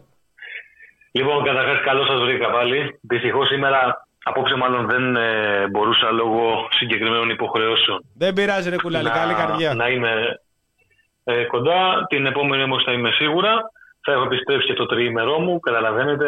Θα έχω πάρει τις ανάσες μου και πάλι. Θα πάω βουνό, να πάω και εγώ τις μεγάλες αποφάσεις. Όπως τις πήρε ο Εθνάρχης. Πάλι θα ξαναφύγεις. Ναι, εννοείται.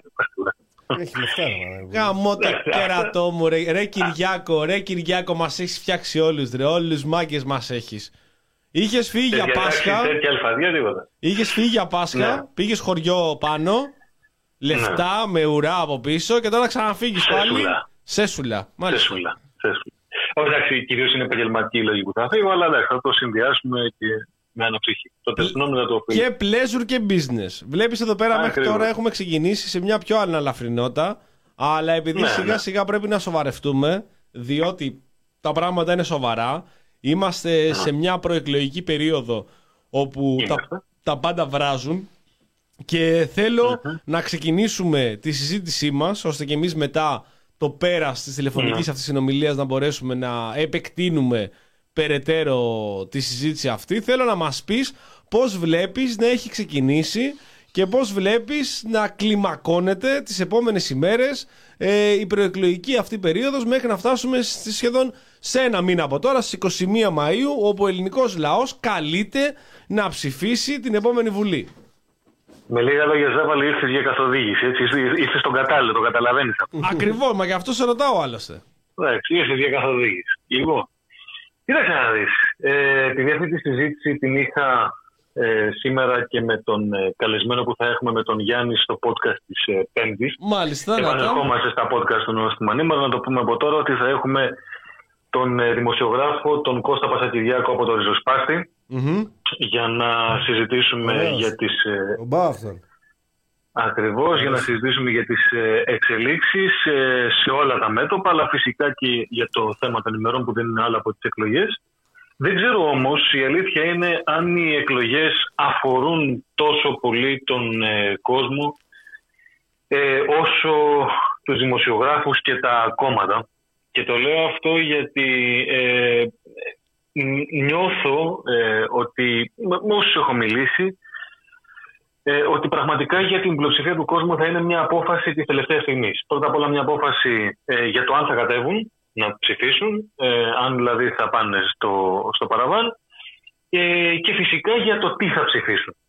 Mm-hmm. Ε, δεν είμαι πολύ σίγουρος ότι ε, έχει, ε, έχουν πιστεί ε, για την τελική τους απόφαση, και αυτό, ξαναλέω, αφορά και τα δύο σκέλη του ζητήματος, δηλαδή και το αν θα πάνε και το τι θα ψηφίσουν.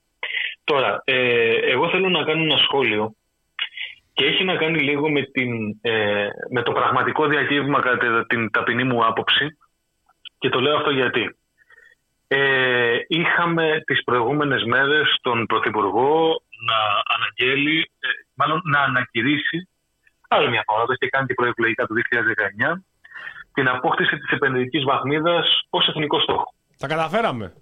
Ή... όχι ακόμα, όχι ακόμα ναι. θα τα καταφέρουμε. Όχι, δεν τα έχουμε καταφέρει και τουλάχιστον μέχρι, μέχρι το πέρας των εκλογών δεν θα υπάρξει κάποια ανακοίνωση. Το σίγουρο είναι ότι ε, είχαμε την πρώτη αξιολόγηση, η οποία δεν έδινε την περιβόητη ε, συγγνώμη επενδυτική βαθμίδα. Mm-hmm. Το θέμα όμως είναι, και θα πιάσω λίγο το νήμα από την κουβέντα που είχαμε την τελευταία φορά ε, όταν ήμασταν ε, ζωντανά στην εκπομπή όλοι, την Μεγάλη Τρίτη, τότε που είχα αναφερθεί στην έκθεση της Τράπεζας της Ελλάδος.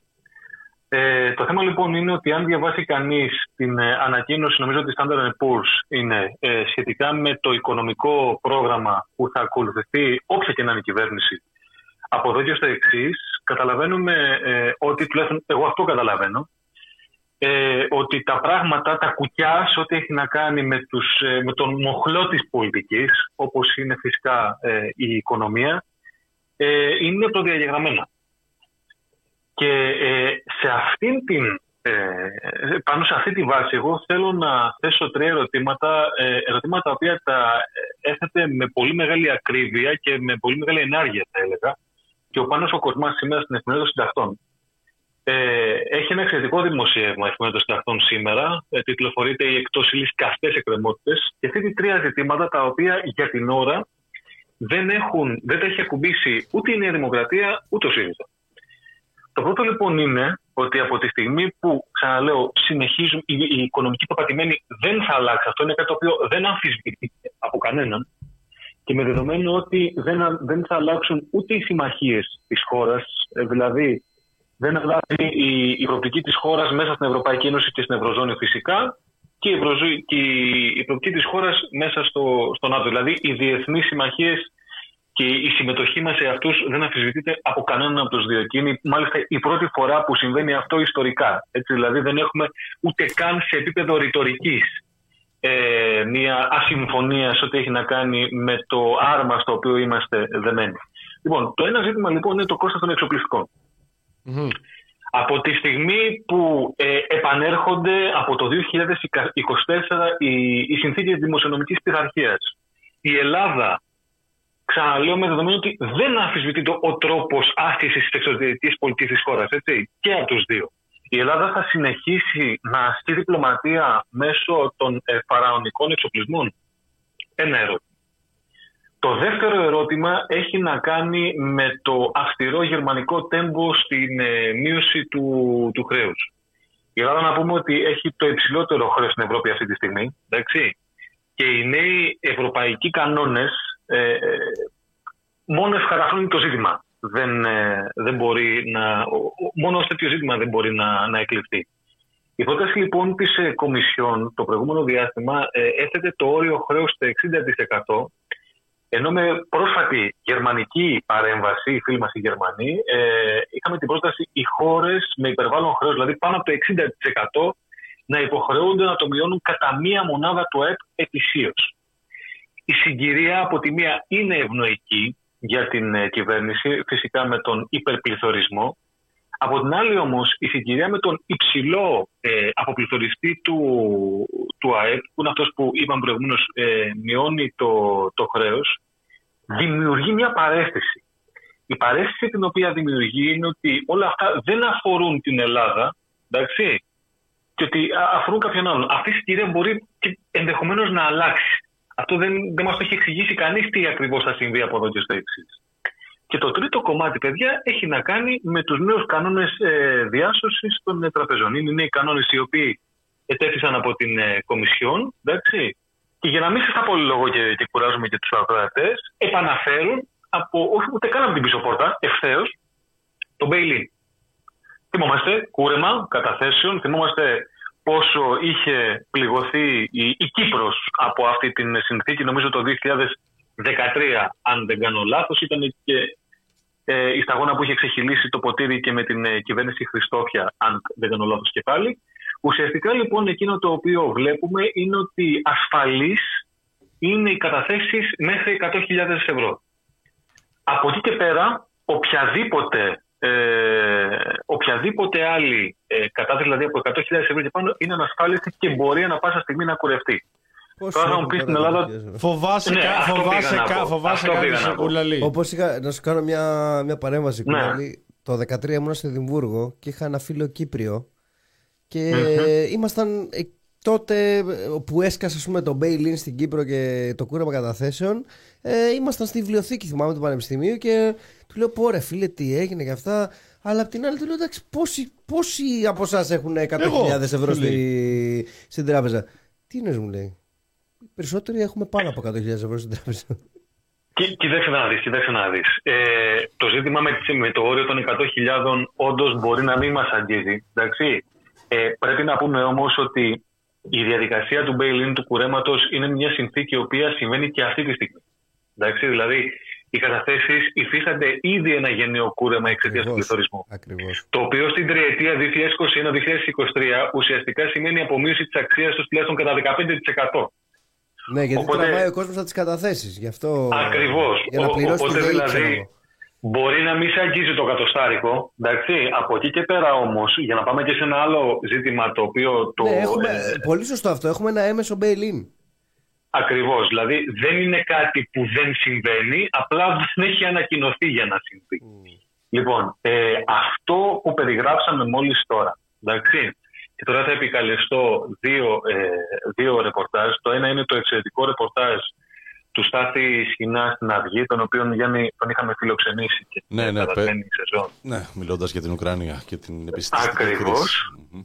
Ε, λοιπόν, ο, η Ελλαδίτσα μας, σύμφωνα με το ρεπορτάζ του Στάθη Σχοινά στην, στην Αυγή, με την κυβέρνηση Μητσοτάκη κατάφερε να εγγράψει στην ε, τριετία δύο χιλιάδες είκοσι δύο χιλιάδες είκοσι ένα ε, αθρηστικά έλλειμμα σαράντα εννέα κόμμα δύο δισεκατομμυρίων ευρώ.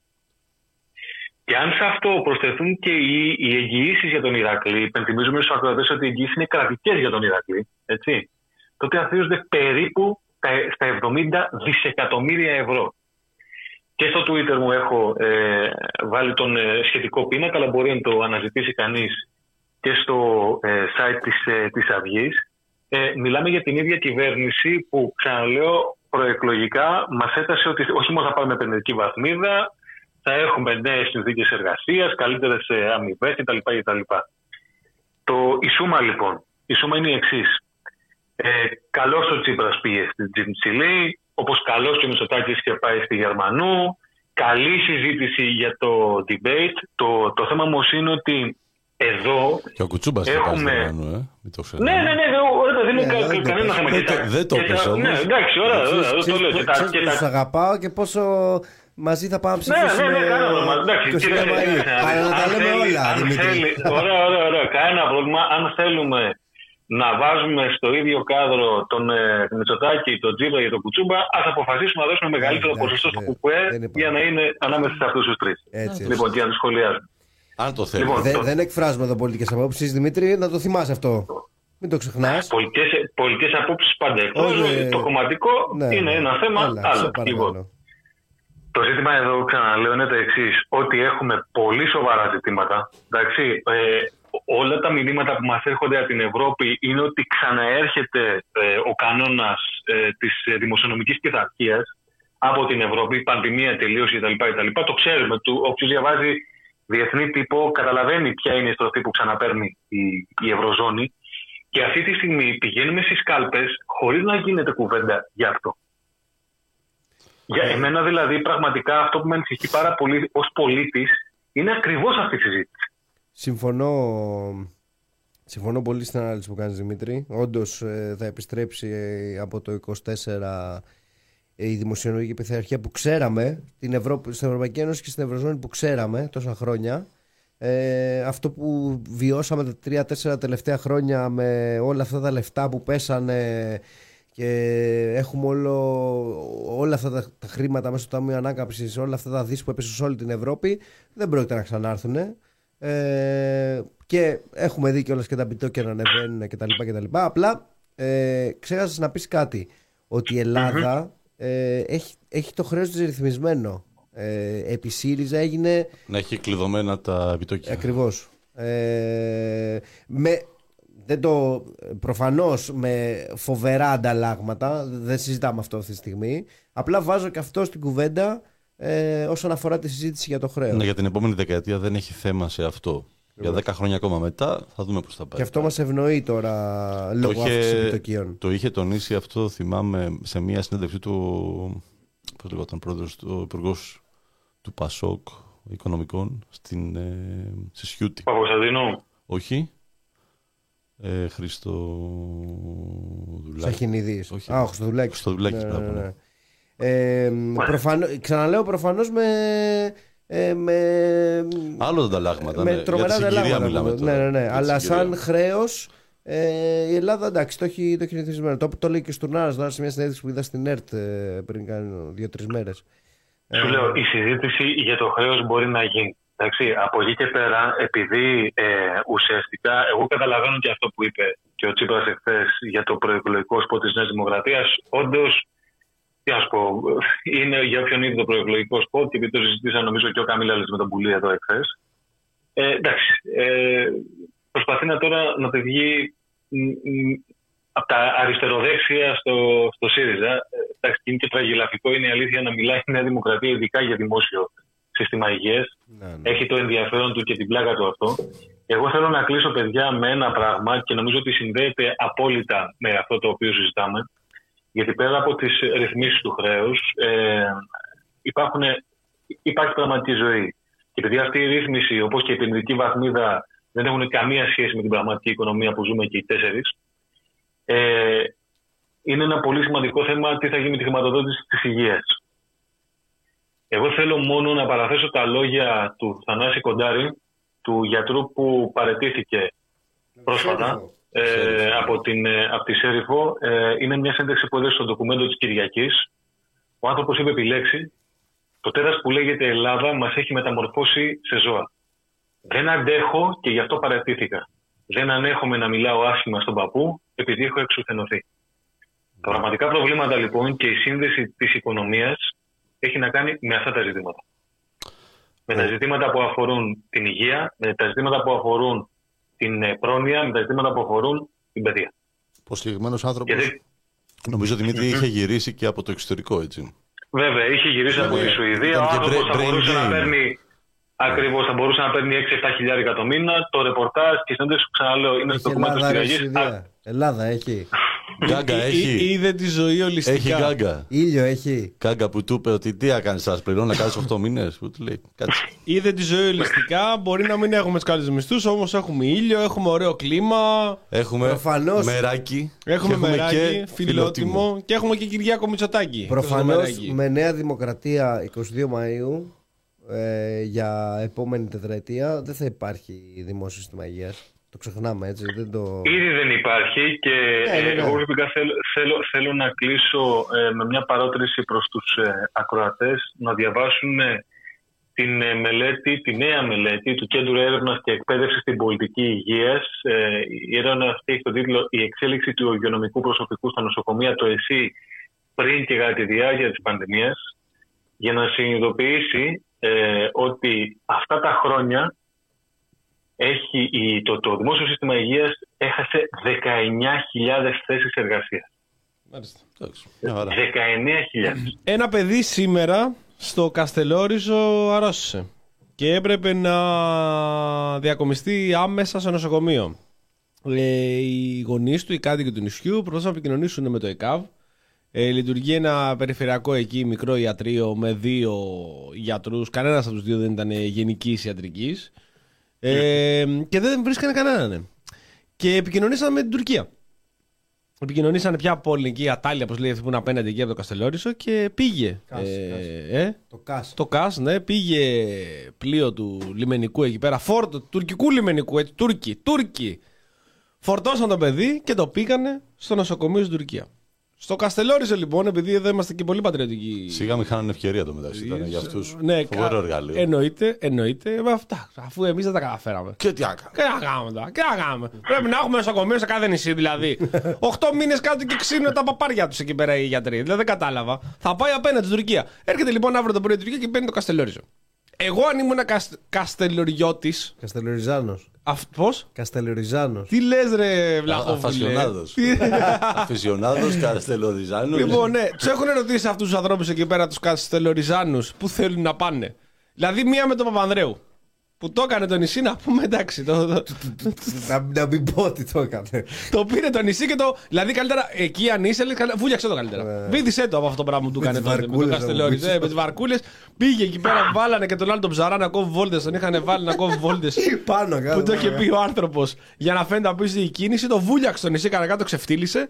Τώρα γιατρούς δεν έχουν. Πάνε στην Τουρκία απέναντι για να ψωνίσουν. Τα νοσοκομεία δεν υπάρχουν. Από την Τουρκία παίρνουν. Μια και λέμε για το εθνικό σύστημα υγείας εδώ πέρα. Εντάξει, παιδί μου, Τουρκετζίαν είμαστε, εντάξει. Τουρκετζίαν, ναι, δηλαδή ε, μετά τρελαίνονται οι πατριώτες. Όλοι αυτοί οι πολύ. Περισσότερο πατριώτες και από εμάς, είμαστε πολύ πατριώτες εδώ πέρα. Και ε, φωνάζουν για την Τουρκία και για τον Ταγί Περντογάν, θα πούμε μετά γι' αυτό. Και νοσοκομείο, ένα γιατρό δεν έχουν. Ένα γιατρό, κινδυνεύουν τα παιδιά τους να πεθάνουν και έρχονται από την Τουρκία και τα παίρνουν.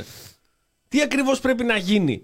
Δηλαδή, α, τι είναι τελικά αυτό, η πατρίδα, αυτό το. Αυτό, αυτό το... που λέγαμε και στο μνημόνιο, αυτό που μου ήρθε και εμένα τώρα. Θυμάσαι ναι, που λέγαμε. Ποιο? Ο πατριωτισμό τη δεξιά σε μερικέ κουβέντε. Που λέγαμε τότε στο μνημόνιο, τι να την κάνεις στη... στην τι είναι, πατρίδα. Τι είναι η πατρίδα. Άμα δεν έχεις νοσοκομεία, ναι, ναι. Άμα, άμα δεν έχεις σχολεία. Τι να τα κάνεις στα Ραφάλ. Και, και ό, όλα αυτά τα συστήματα που έχουν πάρει, που έχουν δώσει άπειρα δις όλα αυτό το, το, τα τρία τελευταία χρόνια, φρεγάτες, κορβέτες, Ραφάλ, όταν δεν μπορούν δύο τρένα να περάσουν ε, σε διπλή γραμμή. Τι να τα κάνεις όλα αυτά? Μετά διαβάζω σχόλια που λένε από κάτω, άγια το Καστελόριζο και όλοι που τρελαίνουν τα λοιπά. Ναι, ρωτήστε αυτούς τους ανθρώπους. Μπορεί και οι ίδιοι να θέλουν να πάνε στην Τουρκία. Το φράχτη να το κάνει στον Εύρο. Αφού δεν μπορείς να τα συντηρήσεις αυτά τα πράγματα, οι άνθρωποι δηλαδή τι κάνουν, πρέπει να πεθάνουν για την πατρίδα. Τι είναι τελικά αυτό που. Ο, ο, ο, πώς το λένε, στοιχειοθετεί την έννοια της πατρίδας, αφού στο τέλος θα μείνει κανείς ζωντανός σε όλα αυτά τα νησιά. Και όλα ιδιωτικά. Και όλα ιδιωτικά τα πάντα. Τώρα διά, άκουγα ένα podcast ε, το μεσημέρι που έλεγε ότι η κυβέρνηση της Νέας Δημοκρατίας αυτής της τετραετίας της υπέροχης που πέρασε νερό, δεν καταλάβαμε πώς πέρασε, έχει ψηφίσει τα περισσότερους, τους περισσότερους νόμους από οποιοδήποτε άλλη κυβέρνηση. Σε δεύτερη θέση είναι η κυβέρνηση Κώστα Τσιμίτη δύο χιλιάδες με δύο χιλιάδες τέσσερα. Είναι είκοσι είκοσι τρία, αν δεν κάνω λάθος, Ζάβαλε. Ναι, έχει σπάσει τα ρεκόρ. Αυτό, είναι, αυτό δεν είναι καλό, ρε φίλε. Και... κάνουν κοινοβουλευτικό έργο. Ναι, ναι, ναι. Και ξύλωσε και ξύλωσε σχεδόν όλα τα νομοθετήματα ή τα άλλαξε, τα τροποποίησε του ογδόντα ένα ογδόντα εννιά. Όλα. Του Παπανδρέου, ό,τι είχε περάσει στο Πασόκ, τα ξύλωσε όλα. Ό,τι δεν μπόρεσε να κάνει ο πατέρας του, τα πιασε ένα-ένα και τα ρήμαξε. Τρομερό αυτό που λες. Το έλεγε ο Λιβιτσάνος. Τρομερή επίθεση στο κοινωνικό κράτος. Γιατί ογδόντα ένα ογδόντα εννιά ήταν ναι. Full κοινωνικό κράτος. Ό,τι, ναι, ό,τι είχε απομείνει που δεν είχε διαλυθεί τα προηγούμενα χρόνια, το ισοπαίδωσε όλο. Ένα προς ένα. Και με το Υπουργείο Παιδείας, το οποίο ήταν. Το, τα περισσότερα νομοσχέδια περάσανε. Με την Κεραμέως, που άλλωστε έχουμε δει τι καλά που έχουν πάει τα πράγματα στην παιδεία. Γι' αυτό και τη λατρεύουν την Κεραμέως. Λοιπόν, αποδεσμεύσουμε πρώτα τον Δημήτρη. Για να μην τον κρατάμε άλλο να συνεχίσει τις δουλειές του. Γεια σου Δημήτρη. Καλά, καλά. Γεια σου Δημήτρη. Καλά, καλό βράδυ. Ε, και επίσης υπάρχει ένα καταπληκτικό, μια και έκανε μια γρήγορη αναφορά στην αρχή ο Κώστας για τα σποτ και τα έχει παρακολουθήσει όλο ο Γιάννης. Είδες, τα... αυτό, αυτό που έκανε ναι. Ο Κούλαλης που δεν είπε ότι ο Κουτσούμπας πήγε στη Γερμανού, μου θύμισε το Χατζηδάκη που στο προεκλογικό σποτ αυτό. Είπε όλες μεταρρυθμίσεις εκτός του ΟΣΕ. Του ΟΣΕ. Να τα πάρουμε από την αρχή όμως. Να τα πάρουμε από την αρχή. Δεν κάνουμε διάλειμμα. Όχι, ας το διάλειμμα. Τόσο γράφμα τα πούμε. Έλατε. Λοιπόν, προεκλογικό λοιπόν, σποτ ε, Κωστή Χατζηδάκη. Μας λέει ρε παιδί μου ότι ο ίδιος από πολύ μικρός ο οποίος εργάζεται στην ΟΝΕΔ και στη ΔΑΠ ε, αποφάσισε να, πολύ μικρός πήρε την απόφαση να είναι ένας υποστηρικτής, ένας θεασότης του ελεύθερη, της ελεύθερης αγοράς ε, και όλα τα υπόλοιπα τα οποία τα γνωρίζετε μην τα επαναλάβουμε. Πάντα όμως έβρισκε απέναντί του διάφορους οι οποίοι τον πολεμάνε. Όλοι αυτοί οι εραστές της ακινησίας. Έτσι το είπε, ακριβώς είναι. Εσείς δηλαδή, όλοι μας ακούτε και εμείς εδώ φανταζόμαστε. Είμαστε εραστές της ακινησίας. Αυτός λοιπόν ήταν απέναντι σε αυτούς τους εραστές της ακινησίας. Και κατάφερε και έκανε τομές, ουσιαστικές τομές, για να βελτιώσει το κοινωνικό κράτος. Το λέει κιόλας μέσα. Ότι βοηθάω, το, παράγω κοινωνική πολιτική. Και οι τομές οι οποίες έχω κάνει είναι σε διάφορους φορείς, οι οποίοι ήταν απαρχαιωμένοι, ήταν προβληματικοί και κατάφερα και τους εξυγχρόνισα ο ίδιος. Σε όλα αυτά τα υπουργεία που έχει περάσει όλα αυτά τα χρόνια. Υπουργείο Μεταφορών, Υπουργείο Περιβάλλοντος και τώρα που είναι στο Υπουργείο Εργασίας. Και τα σταχυολογεί, τα λέει ένα-ένα. Ολυμπιακή. Τα σταχυολογεί. Τα σταχυολογεί. Κάτσε να βάλουμε εμείς, να σου πω κάτι. Ναι. Εγώ θα βάλω για να θυμηθούμε και την τούρτα. Και την τούρτα. Μπράβο. Αυτή, αυτή την τούρτα λοιπόν πάνω γράφει. Γράφει, το βλέπουμε σε μια φωτογραφία γιατί μια εικόνα είναι χίλιες λέξεις. Αυτά τα οποία με περισσότερες λέξεις προσπαθεί να μας πει στο, προεκλογικό, στο προεκλογικό του post. Είναι δηλαδή πρώτα απ' όλα η Ολυμπιακή. Όλοι θυμόμαστε την τεράστια επιτυχία όταν κατάφερε και ε, εξορθολόγησε την λειτουργία της Ολυμπιακής. Δηλαδή την έκλεισε. Να, ένας καλός εξορθολόγος. Θυμόμαστε πόσα νοσοκομεία και σχολεία φτιάξαμε με τα χρήματα τα οποία εξοικονομήσαμε. Όπου μας έλεγε ότι αν κλείσει η Ολυμπιακή. Όχι το κλείσιμο ακριβώς, που σπάσαμε την εταιρεία σε ναι, ναι, ναι. Και στο πολλά κομμάτια. Εντάξει. Πήρε να πάρει ο Βιενόπουλος το ένα να γίνει. Ωραία. Κάθε μήνα, κάθε μήνα πέντε νοσοκομεία, δεκαπέντε σχολεία. Είδαμε πόσα πολλά σχολεία και νοσοκομεία έχουν ανοίξει όλο αυτόν τον καιρό. Επόμενη τεράστια επιτυχία του Κώστα Χατζηδάκη είναι η ΔΕΗ.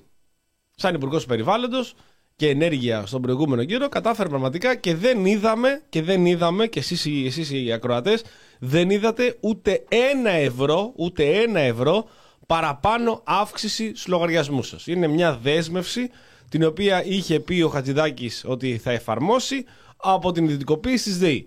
Τώρα, είπε προηγουμένως ο Γιάννης, από εκεί που το ερχόντουσαν πενήντα ευρώ, του έρχεται ενενήντα ευρώ. Ή στο μαγαζί από χίλια πεντακόσια, τεσσεράμισι χιλιάρικα. Ή έχετε δει μια ρήτρα αναπροσαρμογής που σας έχει βάλει τέσσερις φορές πάνω λογαριασμό. Εντάξει, συμβαίνουν και αυτά. Τι να κάνουμε, τι να κάνουμε και σε αυτήν την περίπτωση.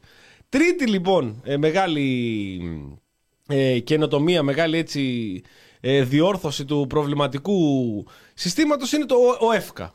Ο, ο, που καθότι τώρα είναι υπουργός εργασίας και δεν θα δείτε σύνταξη ποτέ. Στη, στην τούρτα που βλέπετε. Παραλάβανε πόσες συντάξεις που δεν είχαν βγει, διακόσιες χιλιάδες, ναι. τετρακόσιες χιλιάδες τώρα. Ναι. Έχουν δώσει σε ιδιώτες να βγάλουν τις συντάξεις. Και δεν έχει βγει καμία. Καμία, καμία ωραία, ωραία. Και στην τούρτα αυτή βλέπουμε, πραγματικά βλέπουμε την Ολυμπιακή. Είναι Σούπερμαν. Είναι ο Σούπερμαν στην τούρτα πάνω, με το γλάσο εκεί πέρα πάνω ο Σούπερμαν Χατζηδάκης, και έχει καταφέρει και έχει, έχει λύσει τους γόρδιους δεσμούς. Ολυμπιακή. Να λες, ΔΕΗ, να λες το σωστό ρήμα, έχει μεταρρυθμίσει. Έχει μεταρρυθμίσει, μπράβο. Το τονίζει συνέχεια. Ολυμπιακή. Ε, πες το, ΔΕΗ. ΔΕΗ. Πάνω-πάνω έχει μια μικρή ταμπέλα, τη θυμηθήκα μετά και τη βάλανε συντάξεις. Ναι, ναι, ναι. Παρόλο που είναι τριακόσιες χιλιάδες τώρα που δεν έχουν δοθεί συντάξεις, είναι πάνω-πάνω ταμπελάκι. Και υπάρχει πει εκεί δεξιά κάπου εκεί μια ταμπέλα που γράφει ΟΣΕ. Τον ΟΣΕ στο προεκλογικό του post δεν τον αναφέρει ποτέ. Μόκο. Μόκο. Τίποτα. Μπορείς να, να σκεφτείς για ποιο λόγο μπορεί να μην το κάνει. Δεν μπορώ να σκεφτώ. Εσύ, Κώστα. Μήπως ε, τσακώθηκαν. Ε, μήπως δεν είναι πλέον περήφανος. Μήπως έχει γίνει κάτι με τον ΟΣΕ.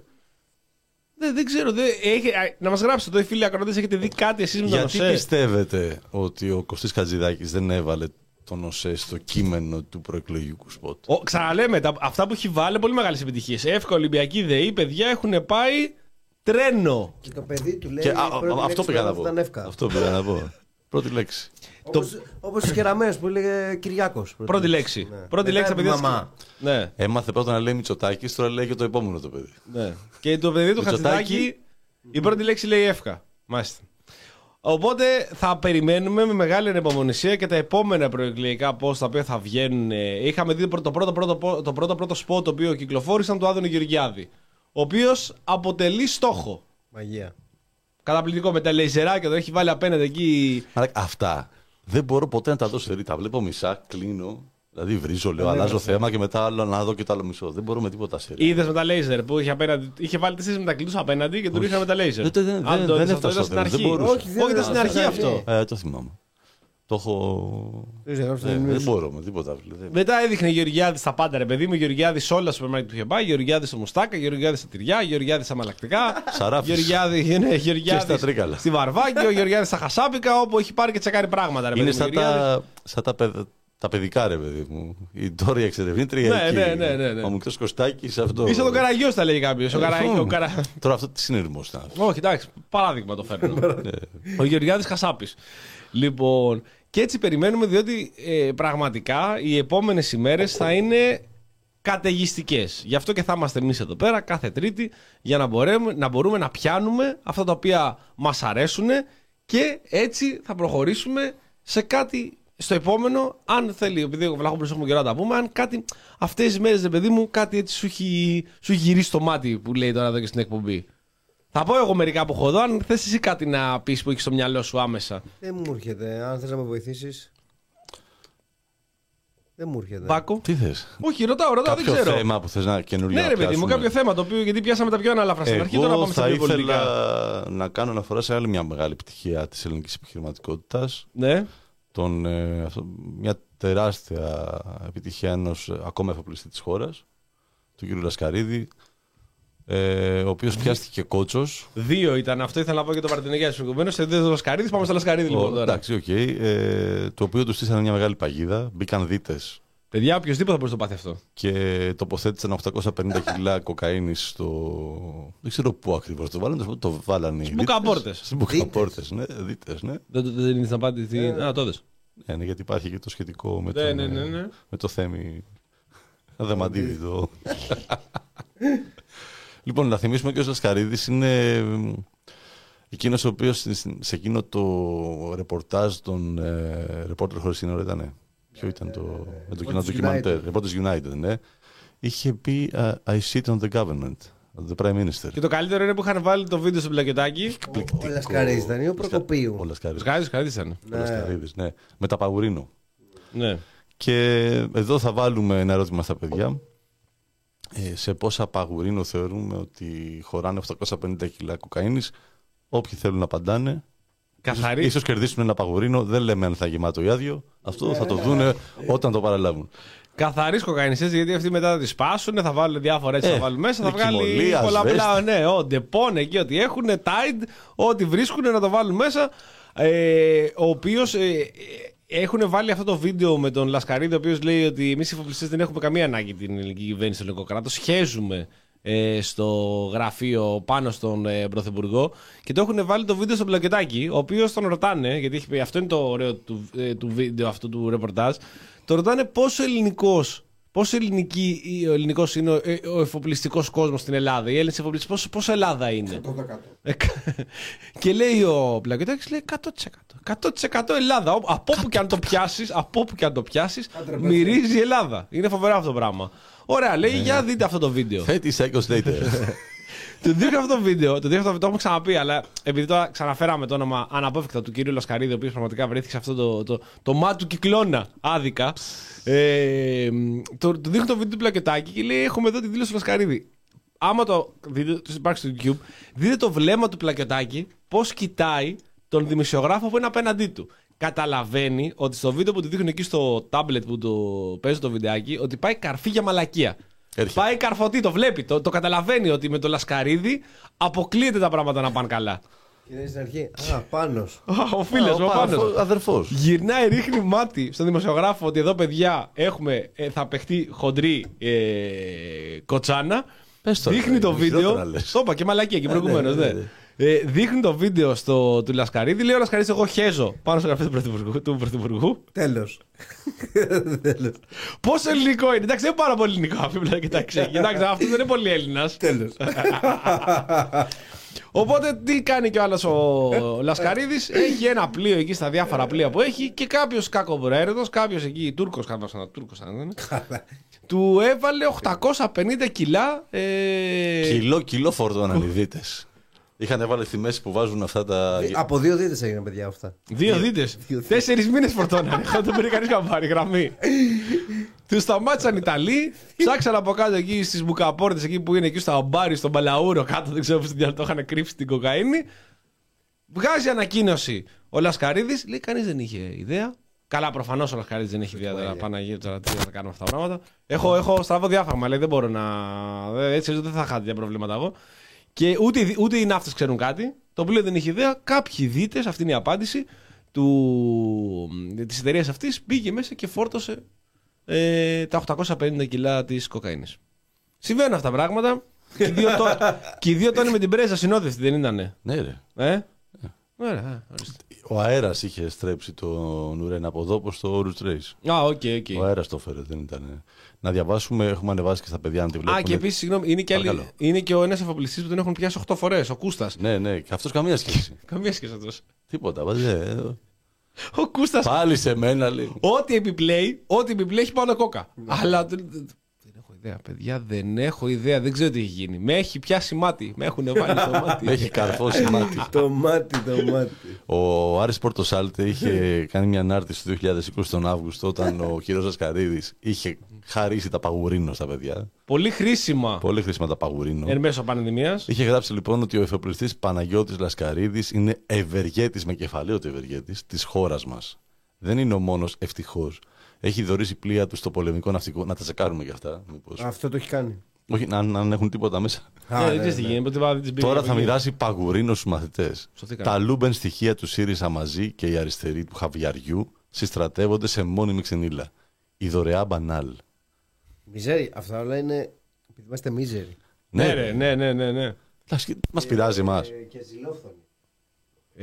Κάτσε, κάτι έγινε με το μικρόφωνο σου. Τώρα, ναι, ναι, τώρα μια χαρά. Είμαστε ζηλόφθονοι και επίσης να ψοφίσει η κατσίκα του γείτονα. Να, αυτό. Δηλαδή τώρα έχει ο άνθρωπος τώρα να κάνει δηλαδή μια δωρεά. Εσύ, εσύ, άμα έχεις δεν θα τα μετέφερες, άμα σου λέγανε. Τι αν είχα. Δηλαδή, άμα έχεις δυνατότητα να περάσεις οχτακόσια πενήντα κιλά. Θα έλεγες όχι. Θα... Πόσα λεφτά είναι. Έχεις ένα αυτοκίνητο, σου λέει άλλος βάλε εκατό γραμμάρια. Δεν τα βάλεις. Έχεις ένας δίτης στο αυτοκίνητο. Πλακ, πλακ, πλακ με τα τέτοια, με τα βατραχοπέδιλα. Σε ενοχλεί να σου βάλω κάτω στην εξάρτηση. Πίσω βήματα περπατάνε. Να σου βάλω εδώ μερικά κιλά που έχω. Εντάξει, βάλτε θα του πω εγώ στο κινητό, αλλά με ποιόσα από δεν έχω ιδέα. Αυτό δεν θα μπορούσαμε να εφαρμοστεί που σε πάρα πολλά. Ούτε θα πω. Στο σεπάνιο, σε ευζώνιο, συνοριακό. Ναι, αυτό μπορεί να χρησιμοποιηθεί σαν επιχείρημα. Ε, σε ένα δικαστήριο. Σε, σε κάτι μπορεί να μας πιάσουν. Δηλαδή, αν, αν εγώ αυτό το κάνω, ρε παιδί μου, και με πιάσουν. Τώρα φεύγω, ρε παιδί μου, και έχω βάλει στο σωστό, μηχανάκι. Σωστό. Ναι. Αφού ο Λασκαρίδης. Βγάλε πρώτο θέμα.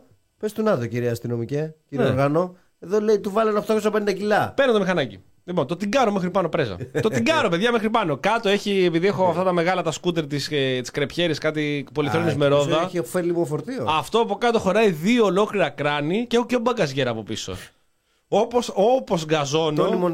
Όπως γκαζώνω και τα πενήντα χιλιόμετρα που φτάνει το, το, το σκούτερ, φεύγει πίσω σκόνη. Φεύγει, σαν σοβάς φεύγει από πίσω. Με σταματάνε στην πλατεία Καρεσκάκη, ρε παιδί μου, εδώ πιο πάνω. Με σταματάει ο τροχαίος. Μου λέει σταματήστε, λέει σας φεύγει σκόνη κυρία μου, παντού φεύγουν από τους εξατμίσεις, έχω τα λάστιχα. Τι έχετε βάλει. Κάνω εγώ, πού, πού. Ανοίγει από κάτω τη σέλα, ανοίγει την μπαγκαζιέρα, τρέχουν εκεί οι σκόνες παντού, τρέχουν. Σαν αυτά τα βίντεο που ανοίγει όλος στο παράθυρο και βγαίνει το ντουμάνι. Ναι, ναι, ναι. Με ρωτάει τι είναι αυτό. Και το κοιτάω εγώ μέσα στα μάτια, το κοιτάξω μέσα στα μάτια. Κατάλαβα να του πω: δεν έχω ιδέα. Δεν έχω ιδέα. Δεν ξέρω πώς βρέθηκε αυτό το πράγμα πάνω στο μηχανάκι. Θέλω να με πιστέψεις. Θα την πατήσεις σαν την ταινία αυτή με τον Κωνσταντάρα και τον Εξαρχάκο, με τις ταινίες πορνό που τις βρίσκει άλλος στο ντουλάπι και λέει: τι είναι αυτό. Και ανοίγει το κουτί, ταινίες πορνό πάνω. Και το κοιτάει ο Εξαρχάκος. Θα του πω: το έχω αφήσει το μηχανάκι κάτω από τα γραφεία του The Press Project. Βγήκανε μάλλον κάτι δίτες μέσα από τους υπονόμους να πούμε σαν, σαν, σαν, σαν τις κατσαρίδες και μου την κάνανε το μηχανάκι κόκα βενεζολάνικη. Ο Καμίλαλης μου την έκανε. Εγώ θα πάω μέσα. Όχι. Ε? Όχι. Ωραία, okay. Αυτό ήθελα να μου. Θα του βγάλεις εκεί την απάντηση, επίσημη απάντηση, ναι, του Λασκαρίδη και θα πεις κοίτα εδώ. Συμβαίνουν αυτά. Τώρα για ένα κιλό που έχω εδώ μέσα, όλες οχτακόσια πενήντα κιλά τους βάλανε δύο δίτες. Κοιτάξτε, άκουστε να δείτε. Είναι όπως λέμε ότι άμα χρωστάς χίλια ευρώ στην τράπεζα έχεις πρόβλημα εσύ. Άμα, άμα χρωστάς ε, ένα εκατομμύριο έχεις πρόβλημα η τράπεζα. Άμα σε πιάσουν μισό κιλό έχεις πρόβλημα εσύ. Με ένα τόνο. Έχουν πρόβλημα οι Ιταλοί. Γιατί όπως... τι να τον κάνουμε τώρα αυτόν. Πολύ απλά πράγματα. Ε, παιδιά, πάντως να ξέρετε ότι δεν μπορούμε και εδώ σαν εκπομπή, αλλά όπως είπε και προηγουμένως ο Κώστας, σαν έθνος, σαν λαός, να δαιμονοποιούμε το κέρδος. Το κέρδος είναι κάτι το οποίο, εντάξει, ανήκουν σε κάποια άλλα καθεστώτα αυτού του είδους οι τακτικές και οι πρακτικές. Ο φθόνος στο κέρδος. Ο φθόνος στο κέρδος και όπως αυτός, όπως αυτός ο πλούτος παράγεται. Αν θέλετε να δαιμονοποιείτε, να κυνηγάτε το κέρδος και τον πλούτο, να πάτε στη Βόρεια Κορέα, να πάτε στη Σοβιετική Ένωση, Σοβιετία, να πάτε οπουδήποτε.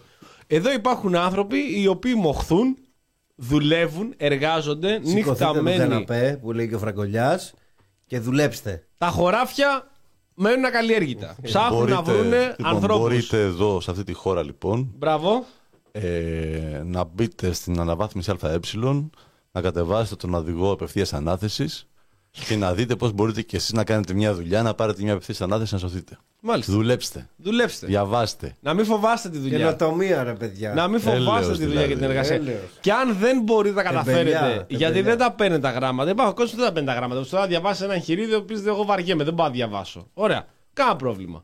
Να βρείτε άλλο τρόπο. Μα χάρη. Βαρδίνο Γιάννη. Ναι. Δούλεψε. Εργάστηκες σκληρά. Ε, εντάξει. Το αμφισβητείς. Όχι. Α. Αυτό λέω. Και θα μας πει ο Γιάννης εδώ πέρα, επειδή το, το αγαπάει το συγκεκριμένο, να, να μας πει ακριβώς γιατί ποσοστά κερδοφορίας μιλάμε. Είναι, είναι ψηλό το ποσοστό, πιστεύεις, ή μπορεί να πάει και περισσότερο. Κοίταξε να δεις. Εγώ θεωρώ κατά εχθρός του καλού είναι το καλύτερο. Αυτή είναι η σωστό, κορυφαία μου στιγμή σωστό, μέχρι σωστό. Την επόμενη. Νίκος Γκάλης αυτό. ε, το πρώτο τετράμινο του δύο χιλιάδες είκοσι ένα. Το πρώτο τετράμινο του δύο χιλιάδες είκοσι ένα. Η όμιλος Motor Oil, ναι, είχε κέρδο, κέρδη διακόσια είκοσι επτά εκατομμύρια ευρώ. Καλό. Καλό. Καλό. Καλό, εντάξει. Το πρώτο τετράμινο του δύο χιλιάδες είκοσι δύο. Έχει εξήγηση αυτό, γιατί το πρώτο τετράμινο του είκοσι ένα που είχαμε βγει από τα lockdown κτλ. Δούλεψε παραπάνω. Καλά, δεν είναι ότι, ότι δεν βγάζανε πριν και τώρα βγάλανε. Όχι, εντάξει, απλά τώρα πάνε να βγάλανε παραπάνω. Ναι. Το δύο χιλιάδες είκοσι δύο. Ναι. Λοιπόν, το πρώτο τετράμινο. Το πρώτο τετράμινο του είκοσι δύο. Ε, όπου οι τιμές είχαν αρχίσει να πιάνουν ε, τα βάνια για να βάζουμε με δύο είκοσι και δύο είκοσι πέντε βενζίνη, γιατί έτσι είναι οι παγκόσμιες τιμές. Τι να κάνουμε. Τι να κάνουμε. Από τα διακόσια είκοσι επτά εκατομμύρια, ε, ο Όμηρος Motor Oil ε, πλέον επέδειξε κερδοφορία εννιακόσια εξήντα επτά εκατομμυρίων ευρώ. Ναι, να δεις. Ε? Πάρα τριάντα εκατομμύρια. Δεν υπήρχε περιθώριο. Ε, τα δηληστήρια. Κέρδη. Κέρδη. Κέρδη. Όχι τζίρο. Δεν μπερδευόμαστε έτσι. Κερδοφορία. Okay. Δεν είχαν περιθώρια αυτοί οι άνθρωποι να κρατήσουν πιο χαμηλά τις τιμές. Ορίστε. Γιατί δεν μπορούν να συμπιέσουν τα κέρδη τους. Ε, ναι, τι να κάνουν. Τι να κάνουμε, γιατί να κάνουμε τώρα. Ευτυχώς δεν μπορούμε να βάλουμε χειρική. Ευτυχώς δεν είμαστε Σοβιετία. Ευτυχώς. Ε, εκεί δεν φορολογούνται. Και το... επίσης η Motor Oil είναι άλλο. Δύο όμιλος. Είναι και τα καύσιμα. Ναι, ναι. Είναι ε, Αβίν ε, και η Shell, για την προσωπία πλέον. Έχει mm-hmm. και τη Shell. Αυτό πήγα. Έχει τη Cyclone και είναι και η Energy, που είναι το ρεύμα. Οπότε και από εκεί πήγαμε σε τετραπλασιασμό κερδοφορίας. Μάλιστα. Και εσύ, μαγαζί, μινι-μινι, γκρίνια, δεν σου έκανε ε, ούτε το... Έλα, το έβγαλα. Λέμε εδώ πέρα τώρα γιατί είστε λαϊκιστές και οι δύο. Για πες. Ο, Άρα, Γιάννης, ο Γιάννης είναι πολύ. Εγώ είμαι βαθιά λαϊκή. Και οι δύο. Εντάξει, εγώ δεν είμαι τόσο. Ε, λέει ο Βαρδινογιάννης. Κάτσε ρε παιδιά. Μιλάμε για μια οικογένεια... Κλεμμένα τα έχει. Μεγαλύτερη του Μητσοτάκη. Καταρχά, είναι είκοσι άτομα. Ο Βαρδινογιάννης ένας είναι. Να μην πάρουν όλοι, ρε φίλε. Πρέπει να πάρουν όλοι, έχεις δίκιο. Κάτι και Μητσοτάκη δεν είναι ένας. Ίσως είναι αριθμητικά.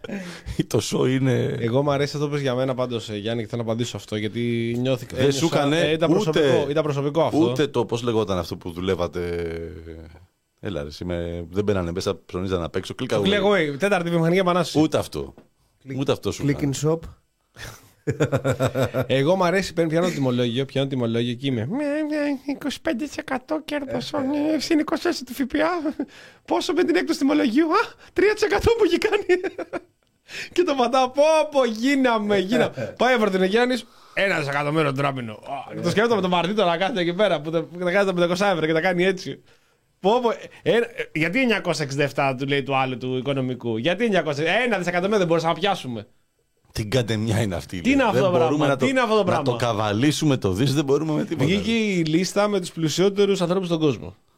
Και επειδή εδώ πέρα εμείς είμαστε και μια εκπομπή η οποία θέλει να δίνει παραδείγματα στον κόσμο, δηλαδή μας ακούτε, δεν είναι μόνο τι πρέπει να αποφύγετε, αλλά τι πρέπει να κάνετε. Πώς, πρέπει, πώς μπορείτε να πράξετε. Έχουμε έξι Έλληνες στη λίστα των πεντακοσίων πλουσιότερων ανθρώπων yeah. στον κόσμο. Έχουμε δύο λάτσιδες. Δύο. Ε, δισεκατομμυρίου είχε αυτή. Δισεκατομμυρίου είχε. Ήταν από παλιά δισεκατομμυρίου είχε. Ναι, είναι δύο κιόλας όμως. Είναι ο Σπύρος, νομίζω, και η Μαριάννα. Ένα Βαρδινογιάννη, το Βαρδί. Την Αγγελικούση. Την, Αγγελ... την Αγγελικούση, τη... ναι, την πιο ναι, πλούσια από όλους. Την κόρη του Αγγελικούση, που έχει αναλάβει τώρα μετά το θάνατο του Πατριάρχη Αγγελικούση. Ε, ένα Νιάρχο.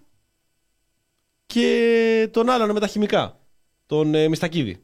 Α, αυτό αυτός είχε, είναι, ήταν σε μια ελβετική εταιρεία, είχε μέρισμα εκεί σε μια τεράστια εταιρεία με χημικά.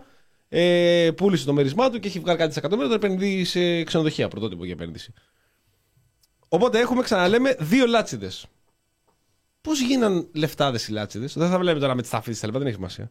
Τους μάζεψε όπως είχαμε την προηγούμενη φορά και του λέει: λοιπόν, παιδιά, εδώ είναι τα πλακάκια που θα σας βάλουμε στα σπίτια. Τα έχω πάρει Ραβένα, προσφορά είναι δεκαπέντε ευρώ τόνος. Θα σας βάλω, θα σας βγάλει δύο χρόνια λογικά όπως το υπολογίζω, γιατί αυτός πάει και με το που το κοιτάω, ραγίζει. Έχω και ψαραδέλι. Κάτσε, κάνε πάλι το μικρόφωνο από κάτω. Μ' ακούτε? Τώρα ναι. Έχω και ψαραδέλι. Τώρα δεν ακούμε. Μην το, το πειράζει, συνέχεια κάτι κάνει το καλώδιο. Πειράζει το καλώδιο από κάτω. Του ψαραδέλη είναι ακριβό. Θα πρέπει να κάνετε αναβάθμιση του, του συστήματος. Για στο εκεί. Για μιλάμε. Τώρα είναι κομπλέ. Απλά είναι φοβερό, παιδιά, ότι έτσι ακριβώς λειτουργούν. Δηλαδή, μπορεί να έχεις δύο πλουσιότερους Έλληνες που είναι οι λάτσιδες, ναι, ναι, αλλά πώς θα τα βγάλουν τα λεφτά. Θα είσαι εσύ με το τιμολόγιο που λέγαμε προηγουμένως, εσύ μου λες για τον τόνο και τον καφέ. Θα κάθεσαι να συζητάς. Αν έβηκε δύο κιλά ο τόνος, ναι, και όλα τα υπόλοιπα. Ο Λάτσης κοιτάει και το πλακάκι. Το πλακάκι, τη λεπτομέρεια. Έτσι βγαίνουν τα λεφτά. Πήγα, ήρθα την άλλη φορά στο μαγαζί, πριν φύγουμε, μας έβγαλε στο σπάι στο ρούμι για να μας κεράσεις στο σφινάκι. Ναι. Ε, έτσι λεφτά θα γίνεις. Έτσι λεφτά θα κάνεις. Λάτσης δεν θα γίνεις. Δεν θα γίνεις. Μαλακία μου. Ε, τι να σου πω. Δύο ευρώ θα το ζάβαλε για σένα. Στο το χρωστάς τώρα, δώστα μου. Και πες και στους φίλους να πούμε να μου δώσουν τα λεφτά. Έτσι βγαίνουν τα πολλά τα λεφτά. Ένα δισεκατομμύριο παρτενικιάνης μόνο από τις βενζίνες. Εντάξει, όπου πήγα τώρα επαρχία είναι δύο ευρώ παντού, έτσι. δύο ευρώ παντού. Να σου πω κάτι, είναι και πολιτικό. Βάζει εξήντα ευρώ, τριάντα λίτρα, τέλος.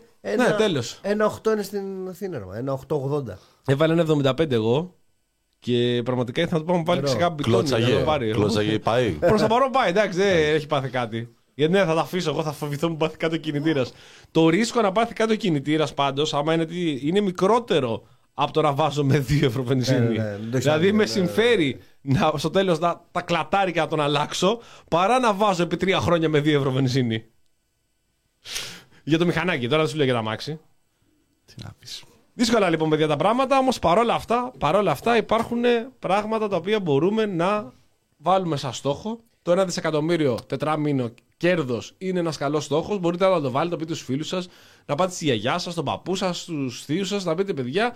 Έχω στόχο και εγώ να καταφέρω να βγάλω ένα δισεκατομμύριο ε, μέσα σε ένα τετράμινο. Πάντως είναι πολύ ωραίο γιατί όλοι αυτοί οι άνθρωποι που ε, να είναι καλά δηλαδή, να είναι καλά, ευημερούν, δηλαδή, ευημερούν και βγάζουν ρε παιδί μου κάτι παραπάνω για να μπορούν να ζήσουν λίγο πιο άνετα από εμάς, ε, έχουν και τις, ε, τις πολιτικές προσβάσεις να μπορούν να νομοθετούν και όπως θέλουν. Θυμάμαι ναι. ένα, μια συζήτηση που είχαμε, μια πολύ καλή μου φίλη, η οποία τώρα κατεβαίνει, είναι και στο σφοδέλτιο επικρατείας του Μέρα είκοσι πέντε.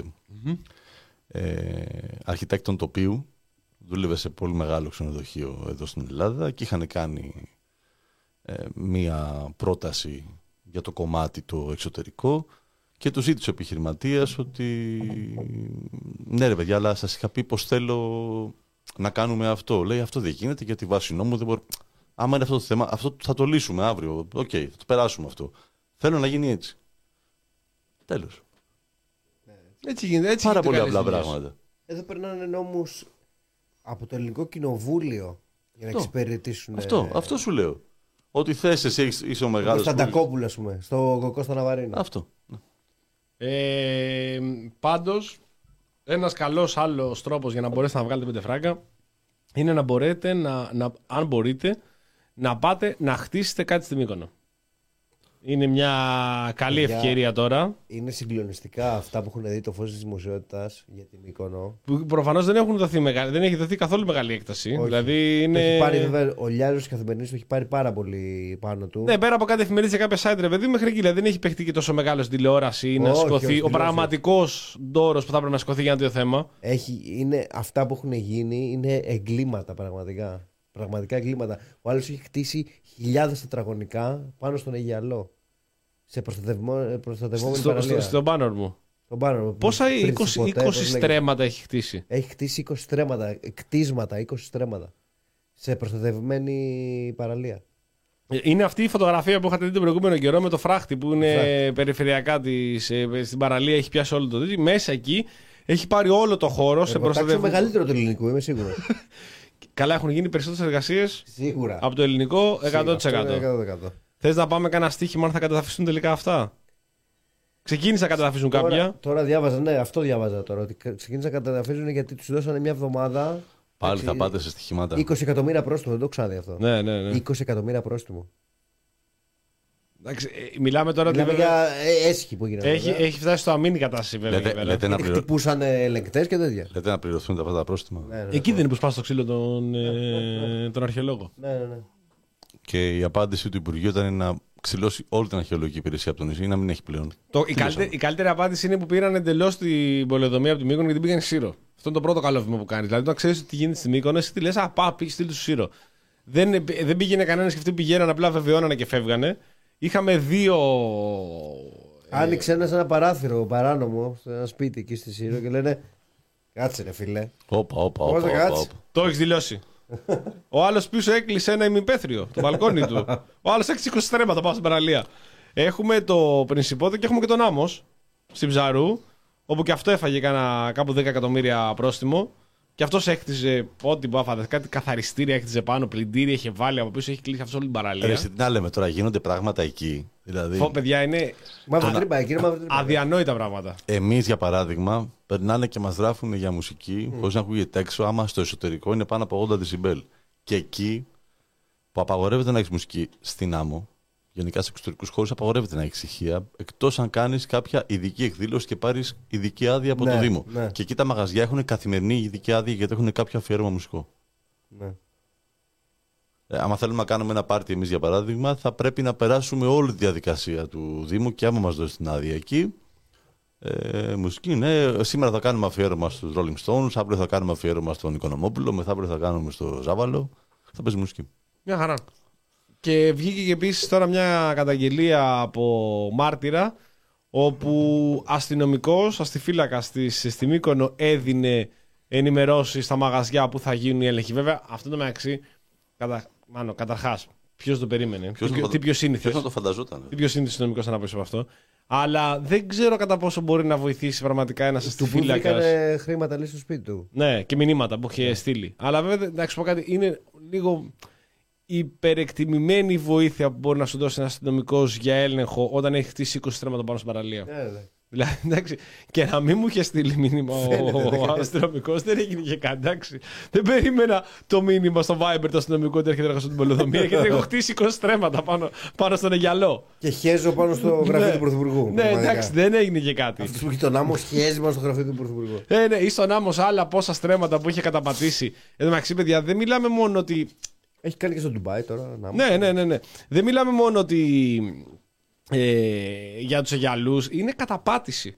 Δηλαδή δεν είναι ότι ούτε καν τα έχει αγοράσει αυτά. Καταρχάς, ε, νομίζω ότι δεν πρέπει να απαγορεύεις την έξοδο σε αγιαλό, σε δημόσια τέτοια. Σε δημόσια καλά, παραλία. Εντάξει, αυτό, αυτό τώρα εντάξει, οπουδήποτε. Αυτό είναι και στην Αθήνα, εντάξει. Ναι, οπουδήποτε είναι αυτό. Είναι στην Ψαρό, αν πας θα σου βγάλει ένα μικρό διάδρομο τέρμα δεξιά, αλλά έτσι αλλιώς πρέπει να είναι η μισή και καλά παραλία με ομπρέλες και άλλη μισή ελεύθερη. Στη Μύκονο δεν υπάρχει. Ούτε... Πω, ένα, ένα παράδειγμα στον Αϊστράτη, δηλαδή ναι. Αϊστράτης. Ε, νησί το οποίο είναι μικρό μεν, αλλά δεν είναι τόσο μικρό που να δικαιολογεί ότι έχει μόνο ένα χωριό. Έχει έναν οικισμό. Στον οικισμό εκεί στην παραλία, ε, θείος μου και θεία μου έχουν αγοράσει ένα οικόπεδο, πρέπει να είναι εξακόσια τετραγωνικά, λίγο κάτω από ένα στρέμμα τέλος πάντων. Ναι. Είναι παραλία, ένα δρομάκι μικρό, ένας δρόμος παραλίας και το οικόπεδο. Δεν μπορούν να χτίσουν από το ενενήντα οκτώ σπίτι για να μείνουν. Γιατί είναι, αποφασίζει το στρατός αν θα χτίσεις εκεί. Κοίτα τι γίνεται στη Μύκονο. Ναι, εντάξει. Η κατάσταση στη Μύκονο είναι. Εντάξει, εδώ και κάποια χρόνια. Ήταν εδώ και πολλά χρόνια, αλλά τα τελευταία. Είναι τριάντα χρόνια αυτή η ιστορία με τη Μύκονο. Απλά τα τελευταία, τα τελευταία έξι εφτά το πράγμα στη Μύκονο είναι αβίωτο. Ναι, ναι, ναι. Δηλαδή και οι ίδιοι κάτοικοι εδώ και αρκετά χρόνια αντιδρούν ένα τουλάχιστον ποσό των κατοίκων. Γιατί περισσότεροι τα παίρνουν. Ε? Ναι, εντάξει, και εργάζονται πάνω σε αυτό. Ε, γιατί τώρα αυτές οι καταστάσεις με, το, με, το, με την Πάνορμο, δηλαδή η εικόνα που είδαμε με τον φράχτο ξύλινο να κλείνει όλη την παραλία, είναι μια εικόνα που ακόμη και εδώ στην Αθήνα και, και για τη Μύκονο είναι υπερβολική. Είναι υπερβολική, το λέω πολύ κομψά, είναι ακραία. Και δεν, έσχος, μπορώ, έσχος. δεν μπορώ να καταλάβω ε, τι πρέπει να γίνει για να λειτουργήσει ε, το κράτος ουσιαστικά. Δηλαδή, στην εικόνα αυτή, λέει ο άλλος, έστειλε, τώρα που λες είκοσι δύο εκατομμύρια πρόστιμο, ή σε, αν σε δέκα μέρες δεν. Εγώ τα θεωρώ ημίμετρα αυτά, γιατί σίγουρα αυτοί έχουν δικαίωμα ένστασης μέσα ναι, σε δέκα ναι. μέρες. Κάτι, δηλαδή, ακόμη και αν ρίξουν αυτό το φράχτη, ε, και αν ρίξουν τα είκοσι στρέμματα, τα δέκα στρέμματα τα κρατήσουν. Δηλαδή, πάλι. Το καλοκαίρι αυτό το Πρινσιπότε και το μαγαζί στη, στη, στην Πανορμό ή την Ψαρού θα δουλέψει κανονικότατα. Ναι, ναι. Θα δουλέψει και θα δουλέψει ακόμη χειρότερα και κατά τη διάρκεια της σεζόν. Δηλαδή τώρα είναι άδεια παρελία και φαίνεται έτσι. Όταν φτάσεις τον Αύγουστο, εγώ σου λέω τον ξανασκώσω στο φράχτη. Αν δεν πάει, εγώ αν στο μαγαζί μου, εγώ στο μαγαζί μου σήκωνα φράχτη στον δρόμο πάνω για να κλείσω όλο το πεζοδρόμιο, θα ερχόταν όχι απλά για να με γράψουν, θα ερχόταν ένα καταδαφιστικό.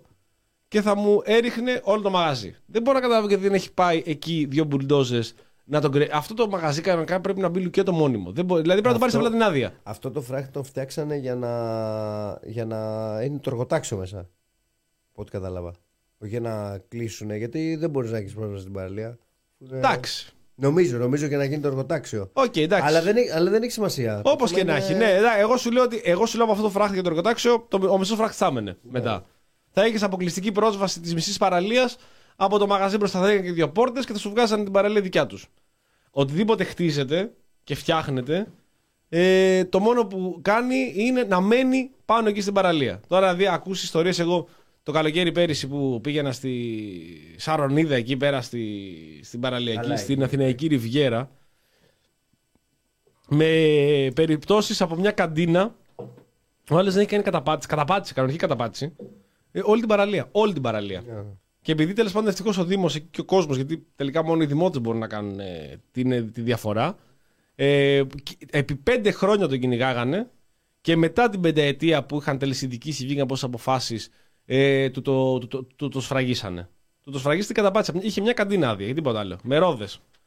Και έχουν μείνει οι, οι ομπρέλες, είχε γεμίσει όλη την παραλία. Από άκρη μέχρι. Δεν θυμάμαι τώρα το όνομα της παραλίας. Από τη μία άκρη στην άλλη. Ήταν ομπρέλες όλο. Δεν είχε αφήσει ούτε το είκοσι τοις εκατό για να, αν κάποιος θέλει να πάει με την ομπρέλα να κάνει μπάνιο. Και τώρα αυτός είχε βάλει εκεί πέρα και απλά έχουν μείνει ομπρέλες, αλλά έχει μείνει μια χαβούζα από πίσω. Με ένα μαγαζί κλειστό, περιφραγμένο με σειρματόπλεγμα.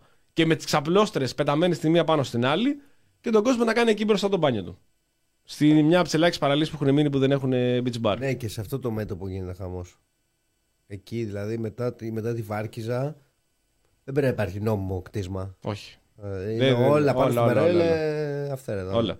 Ναι, αλλά αν, δε, αν δεν γίνει κάτι. Νομίζω καταρχάς ότι ε, δεν επιτρέπεται εκεί να χτίζεις κάτω από την παραλιακή. Ναι. Δεν έχει γίνει τίποτα όμως. Αντί mm. να πάνε εκεί να τα κλείσουν όλα, να τελειώνουν. Δηλαδή, ένα καλοκαίρι θα γινόταν αυτό. Ένα καλοκαίρι, αν βγαίναν και τα κλείναν όλα, την επόμενη φορά δεν θα υπήρχε κανένας. Ευτυχώς όμως υπάρχουν κάποιοι δήμαρχοι, οι οποίοι δεν φοβούνται τη δουλειά με το καταδιαφιστικό και πηγαίνουν και χτυπάνε την παρανομία στη ρίζα του. Θα πούμε άλλη στιγμή για αυτά. Καλύτερα να, να, να μιλήσει αυτός που. Ε, ε, ε, μπορεί να έχετε δει κάποια βίντεο, αλλά θα μπορεί πούμε κάποια άλλη όχι. στιγμή. Θα έρθει η ώρα της συνέντευξης με κάποιον υποψήφιο δήμαρχο της Νότιας Αθήνας να μας μιλήσει περισσότερο. Και να πούμε βέβαια και ότι και τα συμφέροντα είναι τεράστια, έτσι, όχι μόνο στην Μύκονο και εδώ στην Αθήνα. Στην παραλία τα συμφέροντα είναι και οι άνθρωποι που εμπλέκονται εκεί και οι δήμαρχοι κυρίως. Ε, παίζουν μόνο παιχνίδια για την επόμενη μέρα. Για στήριξη, για όλο αυτόν τον κόσμο που... δραστηριοποιείται επιχειρηματικά στην παραλία. Μια και λέμε και την επόμενη μέρα, θέλω ένα γρήγορο σχόλιο εδώ του Κώστα Βλαχόπουλου, ο οποίος σίγουρα το έχει παρακολουθήσει. Δεν έχω καταλάβει τίποτα από ό,τι έχει γίνει και δεν έχω προλάβει τίποτα να δω αυτές τις τελευταίες μέρες. Τι γίνεται με Γιάννη Βαρουφάκη, Άμα. με σχέδιο Δήμητρα. Έρικ Έντμαν. τον... Ποιος είναι αυτός?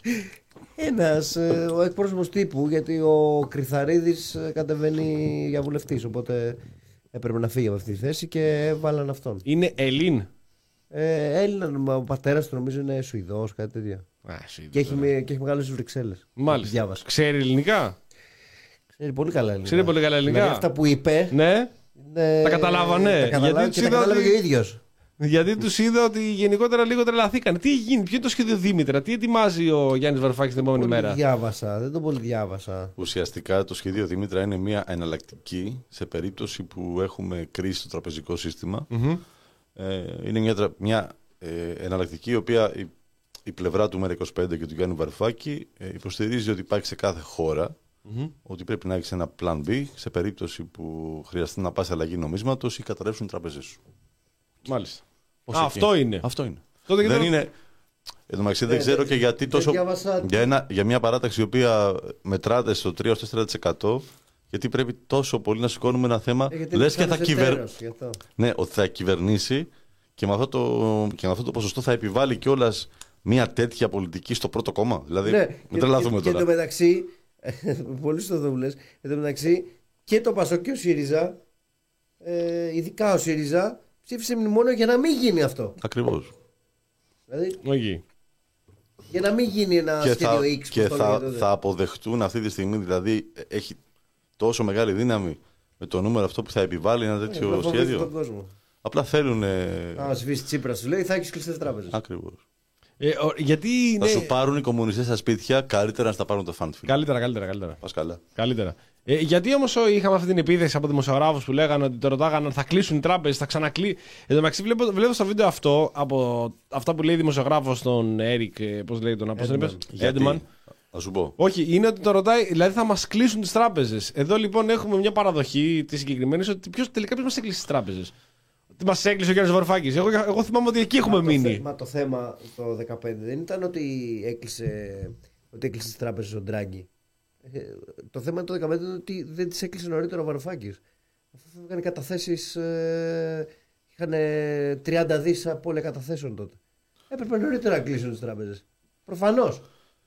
Ε, επίσης... Για να μην καταρρεύσει. Οπότε τον Ντράγκη μας έκλεισε τράπεζες. Γιατί εγώ θυμάμαι ότι λέγα στο... λέγα στο Βαρουφάκη του κάνουν ειδικό δικαστήριο που είχε κλείσει τράπεζες. Ο Βαρουφάκης είπε ότι η διασφάλιση που πρέπει να παρέχει το κράτος καταθέτες, mm-hmm. το κράτος δεν έχει δυνατότητα να την παρέχει αυτή τη στιγμή σε όλους τους καταθέτες που, είναι πάνω, που έχουν πάνω από εκατό χιλιάδες ευρώ καταθέσεις. Οπότε για αυτό, άμα φτάσουμε σε ένα τέτοιο σημείο, θα πρέπει να κλείσουν οι τράπεζες. Θα κλείσουν αναγκαστικά. Μάλιστα. Αυτό. Οπότε εδώ συνδέεται, γι' αυτό συνδέουν μετά και τα κανάλια ή ο Μητσοτάκης, ε, συνδέει με συνεργασία με την εκλογική ΣΥΡΙΖΑ, ΠΑΣΟ και Μέρα είκοσι πέντε, όπου Βαρουφάκης, Υπουργός Οικονομικών, επόμενο Eurogroup, ε, δηλαδή πάλι κλειστές τράπεζες και όλα τα υπόλοιπα. Τα Ιου, τα Ιου, τι γίνεται τα Ιου. Αι Ο Γιους. Αυτά είναι, είναι μέσα στο Σχέδιο Δημήτρα. Είναι. Κοίταξε, δεν θέλουμε αυτά. Προτιμάμε τα market pass, τα fuel pass, τα travel pass. Όχι όμως αυτά. Παναγία και Χριστέ. Καλύτερα pass, παιδιά, καλύτερα pass. Να πηγαίνεις με το κινητό, να λες τώρα έχω τα είκοσι δύο ευρώ, δεν τα έχω, γιατί δεν έχω καταλάβει. Πέρασες, εντάξει. Σωθήκαμε. μηδέν κόμμα εβδομήντα τρία τη μέρα, σώθηκα. Μια χαρά, μια χαρά. Σου μπήκε ένα το market pass. Το έχω φάει ήδη. Το έχεις τελειώσει. πενήντα ευρώ είναι το μήνα, πόσο είναι. Όχι, εμένα είκοσι δύο. Εσένα κάνετε λόγω... Και... Θα μπουν άλλα. Όχι, δεν, έχω, δεν έχω πάρει εγώ. Α. Θα μπουν άλλα. Για τέσσερις ή έξι μήνες είναι. Άρχοντας. Κάθε μήνα είκοσι δύο. Άρχοντας. Πάω, πάω. τέσσερις του μήνα μπαίνουν, δώδεκα δεκατρία του μήνα φαίνονται. Δεν ξέρω γιατί τόσο πολύ. Και δεκατέσσερα τελειώνουν. Δεκα... Καλά, τι είναι, είκοσι δύο ευρώ, τι να τα. Πάω Σκλαβενίδη και το παίζω Μεκιστάνα. Ναι, Μασούτη, Μασούτης. Πάω Μασούτη και το παίζω Βαρτινογιάννης. Μπαίνω μέσα και λέω έχω τριάντα έξι ευρώ. Με ύφος. Σαν τις διαφημίσεις της Aegean παλιά που ήταν άλλος και καλά στην business class. Ναι, ναι, ναι. ναι, ναι. πενήντα ευρώ. Πάω στον Τριγκάο πάνω και του λέω βάλε δεκαφέτες γκούντα και δεν μου φτάνει για άλλο. Γκούντα Γερμανίας που το φτιάχνει. Γκούντα Γερμανίας, ναι, ναι. Σκέτη λάσπη. Ζεσταίνει αυτό και λιώνει και γίνεται νερό. Πόση ώρα τα καρτελάκια εκεί για τις γαλοπούλες. Ποια είναι πιο φθηνή, κάρτες, μείον τόσο με κάρτα, μείον το άλλο. Βάλε ότι θες τη γαλοπούλα, έχω πάρει market pass. Μπορώ να φάω. Και δέκα φέτες γαλοπούλα. Λοιπόν, τι είδαμε, αν είδαμε κάτι, γιατί ήταν και δύσκολες ημέρες, ε, αν διαβάσαμε κάτι. Ε, για πες Βλαχό. Κάνα θέατρο. Δεν είπαμε και ο, ο Κούλης πήγα θέατρο. Δεν Τώρα τα είπε. Θέατρα κλείνουν. Βασικά πάνε τα καλοκαιρινά. Τώρα ρε, άμα είδατε αυτές τις μέρες κάτι. Α, ε, όχι, εγώ δεν έχω δει κάτι. Ε, ούτε στο. Ούτε Netflix και αυτά. Όχι. Το διάβασα στις διακοπές του Περιθανάτου του Πεσόα. Ένα πολύ ωραίο. Καλό. Πολύ, πολύ ωραίο, ναι. Ναι. Και με πολύ ωραία εισαγωγή, δηλαδή το σημείωμα του. Μια κοπέλα που είχε κάνει μετάφραση και επεξεργασία. Άρα πολύ ωραίο. Α, οκ. Okay. Εγώ τελείωσα το Χαμένη Άνοιξη. Εντάξει. Φοβερό, φοβερό. Δεν το είχα διαβάσει. Από την τριλογία που δεν ολοκληρώθηκε ποτέ του Τσίρκα, θα δεις επτά χρόνια. Ε, φοβερό, εντάξει, το τέλος εκεί με Σωτήρη Πέτρουλα. Μέσα στο βιβλίο συνέχεια διαβάζει να διαβάζει συνέχεια Μητσοτάκη κάθαρμα, Μητσοτάκη κάθαρμα. Τι μου θυμίζει, τι μου θυμίζει, τι μου θυμίζει. Προχωράει η ιστορία, τι να κάνουμε. Και να ξαναπροτείνω, να ξαναπροτείνω, παιδιά. Ε, το έχω κάνει αρκετές φορές, αλλά δεν πειράζει, άλλη μια φορά δεν παθαίνουμε κάτι. Εκπληκτική σειρά Succession. Που με το χθεσινό έχει επεισόδιο. Χαμπός, ναι, βγήκε ο κύκλος, τι έγινε. Ναι, ναι, ναι, είμαστε στο τελευταίο κύκλο τώρα. Τελευταίος. Τελευταίος, τελευταίος, oh. τελειώνει. Δεν παίζεται. Τα τελευταία τρία επεισόδια είναι δυναμίτης. Έχει ναι. γίνει, ειδικά με ένα επεισόδιο, να μην κάνω spoiler και να πω κάτι, με το πρώτο προ, τελευταίο, ναι, το προηγούμενο νομίζω επεισόδιο, είχε γίνει χαμός, χαμός. Έκανε τρελή ανατροπή και όλο το ίντερνετ συζητούσε με αυτό, βέβαια, σε έναν αρκετά υπερβολικό βαθμό, βέβαια. Προσπαθούσε να αποκωδικοποιήσει οποιαδήποτε σκηνή, οποιαδήποτε κουβέντα. Έλα, ρε. Του... του επεισοδίου, εντάξει, είναι λίγο υπερβολικό. Φαντάζομαι για τους φαν βέβαια ότι αυτό εντάξει είναι μια μορφή συζήτησης και κριτικής για αυτό που βλέπουν. Θα λέγεις καλύτερη σειρά που έχεις δει. Ναι, είναι από τις top τρία. Μπορεί, top να, είναι, μπορεί να είναι και καλύτερη. Oh. Μπορεί να είναι και καλύτερη σειρά. Είναι παιδιά. Οι άλλες δύο, ας πούμε. Α, δεν μου έρχονται. Αλλά έχω κολλήσει πολύ με το Succession. Ναι. Δηλαδή τώρα να περιμένω πώς και πώς να είναι Δευτέρα. Και το κυριότερο, και το κυριότερο, να τη βλέπω με αγγλικούς υπότιτλους, χωρίς ελληνικούς. Αυτό δεν έχει ξαναγίνει ποτέ. Δεν έχει ξαναγίνει ποτέ, γιατί με τα αγγλικά δεν τα πάμε και πάρα πολύ καλά. Ζάβαλος, πολύ θες. Αλλά για να βάλω, δηλαδή χθες έκατσα και την είδα με αγγλικούς πώς δεν είχαν βγει ακόμη τελικά. Είχαν βγάλει φιλανδικά, είχαν βγάλει σουηδικά, είχαν βγάλει σουόμι, κάτι. Και δεν άντεξες. Και δεν είχε ελληνικά, τεμπέλη τη. Με τσάμπα οι άνθρωποι τα κάνουν, το χόμπι τους. Και λέω: δεν γίνεται να το περιμένω. Το βάζω στα αγγλικά, ό,τι κατάλαβα. Εντάξει, μιλάνε πάρα πολύ. Μιλάνε πάρα πολύ και έχουν πολλούς οικονομικούς όρους γενικά. Mm. Αλλά εντάξει, καταλαβαίνει, παιδί μου. Άμα ξέρεις λίγα αγγλικά, καταλαβαίνεις προφανώς. Εντάξει, από τα συμφραζόμενα και τι λένε, καταλαβαίνεις το ύφος του επεισοδίου. Και την, την προτείνω σε όλους. Και το έχουμε ξαναπεί. Τη μουσική έναρξης που έχει, επειδή το είδα και σε άλλους που το γράφανε. Δεν έχω πατήσει ποτέ το skip. Να, τη, να, να, να, να προχωρήσει και να πάει κατευθείαν. Φοβερό soundtrack. Όλο το soundtrack είναι καταπληκτικό. Δείτε την παιδιά οπωσδήποτε. Τώρα που μιλάμε για τέχνη, ε, καλό θα ήταν, επειδή δεν αναφερθήκαμε σε δύο θέματα. Πρώτον, την υποψηφιότητα της Εύης Βατίδου με την ε, Αφροδίτη Λατινοπούλου. Έδωσε. Το εθνικό τακούνι. Είπε έτσι. Καλή επιτυχία και η Ραχίλ Μακρύ στην Αφροδίτη Λατινοπούλου. Μπράβο. Να θυμίσουμε την ατάκα ότι την Ελλάδα δεν τη χτυπάνε οι τρομοκράτες γιατί είμαστε παραθαλάσσιο μέρος και το σέβονται. Μάλιστα. Ως γνωστόν, οι τρομοκράτες δεν παράνε παραθαλάσσια μέρη. Δεν έχουν πάει Μύκονο. Και επειδή... εγώ, αν είμαι τρομοκράτης, θα το μου βάρδιζω αυτό. Επειδή μεσολάβησε Πάσχα, ήταν η υπόθεση Γεωργούλη. Α, ναι, δεν μπράβο, το ξεχάσαμε αυτό. Πω, πω, εγώ ναι. Ανέβασα την παλιά δήλωση του Βασίλη Λεβέντη ότι με φλερτάρουν οι γυναίκες, αλλά σαν το Γεωργούλη δεν είμαι. Αυτό εντάξει. Τι να πεις. Εντάξει, Αλέξης Γεωργούλης, καταρχάς συγχαρητήρια στην επιλογή του ΣΥΡΙΖΑ για Ευρωβουλή και συγχαρητήρια στους ανθρώπους που εκατόν εξήντα πέντε χιλιάδες. Αυτό πραγματικά. εκατόν εξήντα πέντε χιλιάδες συμπολίτες μας αφάσουν ότι είναι μια πολύ καλή ιδέα να στείλουν τον Αλέξη Γεωργούλη. Μετά το Θωρείς Αγοράκι που έχουμε στείλει στην Ευρωβουλή, αυτή η επιτυχία συνεχίζεται. Και βέβαια προβληματίζομαι για το. Βέβαια δεν ξέρω τι γίνεται με τους άλλους ευρωβουλευτές, αλλά. Δεν πάμε καλά στην Ευρωβουλή τον τελευταίο καιρό. Μήπως μπορεί να συλλαμβάνουν κι άλλους βέβαια. Δεν είμαστε μόνο εμείς. Δεν μαθαίνουμε τι γίνεται τώρα με τον Νορβηγό Ευρωβουλευτή ή με τον τέτοιο. Ούτε η Εύα πήγε καλά. Ναι. Για άλλους λόγους. Το Γεωργούλη κάτι διάβαζα, τον ψάχνουν τώρα και για οικονομικές ατασταλίες. Σαν αυτό που έκανε η Σπυράκη με τους βοηθούς της. Να τους παίρνεις τους μισθούς. Κάτι έχει κάνει με τους βοηθούς. Και υπάρχουν και άλλες καταγγελίες για σεξουαλικό, για επίθεση και ξυλοδαρμό. Ε, έχουμε σωματική κακοποίηση, ξυλοδαρμό και βιασμό της ε, κυρίας που δεν, προφανώς δεν χρειάζεται να πούμε το όνομα. Για τα κανάλια είχαν πολύ μεγάλο ζήλο να πούνε το όνομά της. Είπε και η ίδια ότι εγώ επέλεξα να μην δημοσιοποιήσω το συγκεκριμένο περιστατικό και να αλλά προβλήσει. Δεν θέλησαν να πούνε το όνομα του κ. Λασκαρίδη. Όχι, το όνομα του κ. Λασκαρίδη δεν το λένε. Δεν το λένε, δεν το λένε, το λένε. Okay. Της γυναίκας η οποία ξυλοκοπήθηκε και βιάστηκε από τον Γεωργούλη, το βγάλαν όλα τα κανάλια. Για να κάνουν αναπόφευκτα τις πρέπει να κάνουν με τα κόμματα που εκπροσωπούν. Εννοείται. Αλλά ναι, του Λασκαρίδη μετά τη δεύτερη μέρα άρχισαν και λέγανε δειλά-δειλά το όνομά του. Αλλά ε, επίσης έχουμε και άλλες καταγγελίες, άλλες δύο έχουν κυκλοφορήσει που θα μάθουμε τις επόμενες ημέρες μέχρι να έρθει και η ασυλία του Γεωργούλη. Ε... Έχει οριστεί αυτός που. Ναι. Είναι δύο χρόνια, είναι τρία χρόνια σχεδόν αυτή η ιστορία, αλλά. Είναι, έχει ανατεθεί σε Βέλγο εισαγγελέα η οποία, κατε, η, η οποία γυναίκα κατευθείαν πήγε στην αστυνομία, έκανε και ιδιωτικαστική εξέταση για να μπορέσει να βεβαιώσει αυτά τα οποία λέει. Ακριβώς σαν τη Γεωργία Μπίκα, φαντάζομαι έτσι. Ακριβώς, ακριβώς, ακριβώς. Όπου θα πάει μετά και η Γεωργία Μπίκα στο Ευρωπαϊκό Δικαστήριο, πάλι θα πούνε ρε με την Ελλάδα, τι γίνεται εκεί πέρα. Μία με τον ένα, μία με τον άλλο. Τι άντρακλες έχετε εκεί. Τι είναι αυτή η τεστοστερόν είναι αυτή. Τι άντρακλες είστε όλοι εκεί στην Ελλάδα και επίσης τι δικαιοσύνη σας είναι σούπερ, πετάει. Καλά πάτε. Οπότε να το σκεφτόμαστε, καλό θα ήταν έτσι μια τελευταία συμβουλή πριν κλείσουμε, τώρα μια και έχουμε εκλογές, μην ψηφίζουμε όποιο μαλάκα να είναι. Δηλαδή το ότι το δείχνει τηλεόραση ή ότι ο Γεωργούλης τώρα ήταν ηθοποιός και ήταν έτσι και πολύ άντρας και πολύ αρσενικό να πούμε τέτοιο.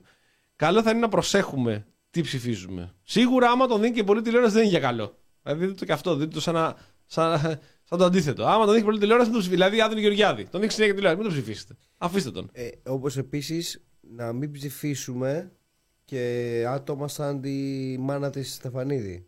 Την κυρία Στεφανίδη που βγήκε και είπε ότι τι έγινε τώρα. Τώρα το θυμήθηκε η βελγική δικαιοσύνη και τους πιάσανε. Αυτή θα πούνε υποψήφια.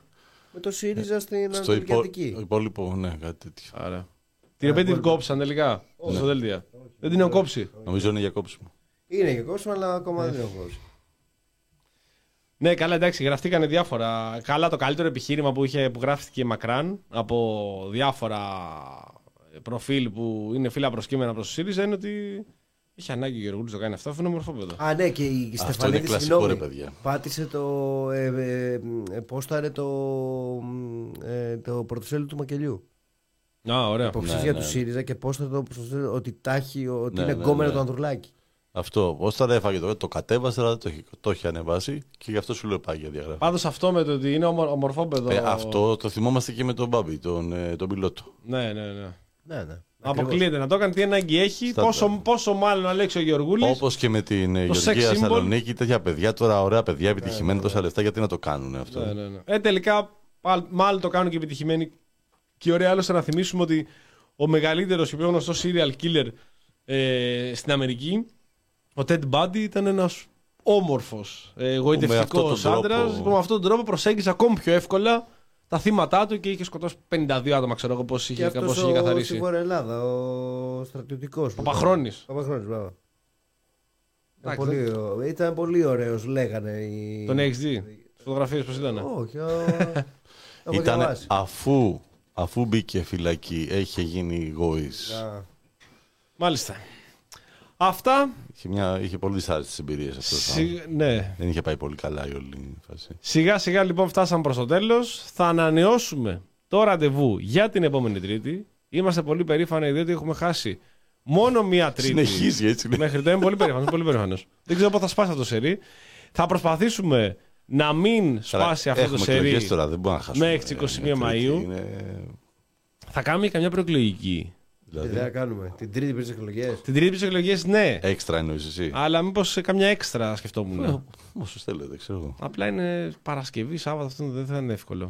Και με τη δουλειά και με τα λοιπά. Δεν θα είναι. Θα ήταν καλή φάση να κάνουμε καμιά έτσι προεκλογική. Ετοιμάζουν και τώρα πραγματάκια στο The Press Project με κάτι, είδαμε εδώ κάτι οθόνες, κάτι τηλεοπτικά στούντιο εδώ, ετοιμάζουν, χτίζουν εδώ με τις Κυψανίδες και δεν μαζεύεται. Χαμός γίνεται. Χαμός, χαμός. Μες θα βγούμε να μιλήσουμε εμείς. Τώρα βγαίνει ο κάθε ήρθε, ένας, θα βγουν οι εκπρόσωποι του κόμματος. Ποιο κόμματος μωρέ θα βγουν, τι έχουν να πούν αυτοί. Θα βγει εδώ ο Γιάννης ο Μπάκος. Θα βγει εδώ ο Ζάβαλος από τον Σπύρο Παπαδόπουλο με τη μακαρονάδα και με τον κοιμά.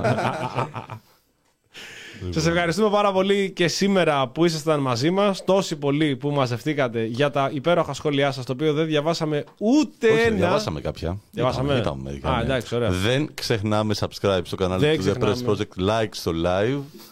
Ε, τα ξανακούμε γενικά τα, τα φάση.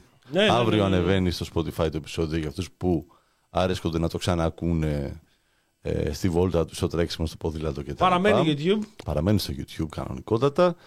Ε, θυμίζουμε. Μεθαύριο podcast, εκείνος και εγώ. Έχουμε μεθαύριο ναι, podcast με θέμα τις εκλογές και την ε, πορεία προς ε, αυτές και...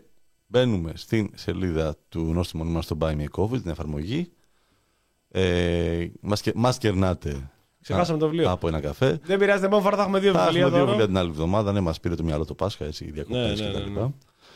Ε, και ενισχύουμε τον Νόστιμο Νίμαρ για να σας προσφέρει και εσάς ένα βιβλίο κάθε εβδομάδα από το βιβλιοπωλείο των Αστέγων. Πολύ σωστά. Πολύ ωραία τα είπε για άλλη μια φορά ο Γιάννης. Ε, Δημήτρης Κούλαλης, μιλήσαμε προηγουμένως τηλεφωνικά. Θωμάς Γιώργας δεν ήταν σήμερα μαζί μας. Τα πολλά φιλιά. Και τους αγωνιστικούς χαιρετισμούς. Γιατί γελάς? Γιατί είναι πολύ ωραίο που κάθε φορά. Σήμερα δεν ήταν μαζί μας. Σήμερα δεν ήταν μαζί μας. Σήμερα δεν ήταν μαζί μας. Δυστυχώς, περίεργο, παραδόξως, όμως την επόμενη φορά. Ελπίζουμε την επόμενη Τρίτη να τα καταφέρει. Πες το ολόκληρο. Ελπίζουμε την επόμενη Τρίτη να είναι στην όμορφη παρέα μας. Όμως τα κατάφερε σήμερα ο Κώστας Βλαχόπουλος που ήταν μαζί μας. Τον πήρε και τηλέφωνο. Κάτσε. Γεια σας, παιδιά. Ευχαριστούμε πάρα πολύ, Κώστα. Χάρης Ζάβαλος, Γιάννης Μπάκος. Καληνύχτα σε όλους. Κάθε εβδομάδα θα είμαι εδώ. Κάθε εβδομάδα. Δέσμευση, δέσμευση. Ε, συνεχίζει το πρόγραμμα Σπύρο Γραμμένο. Συνεχίζει κανονικότατα. Συνεχίζετε, κάνετε μετάβαση στο ραδιόφωνο του The Press όπου ακούτε το πρόγραμμα με Σπύρο Γραμμένο. Καλό βράδυ σε όλους.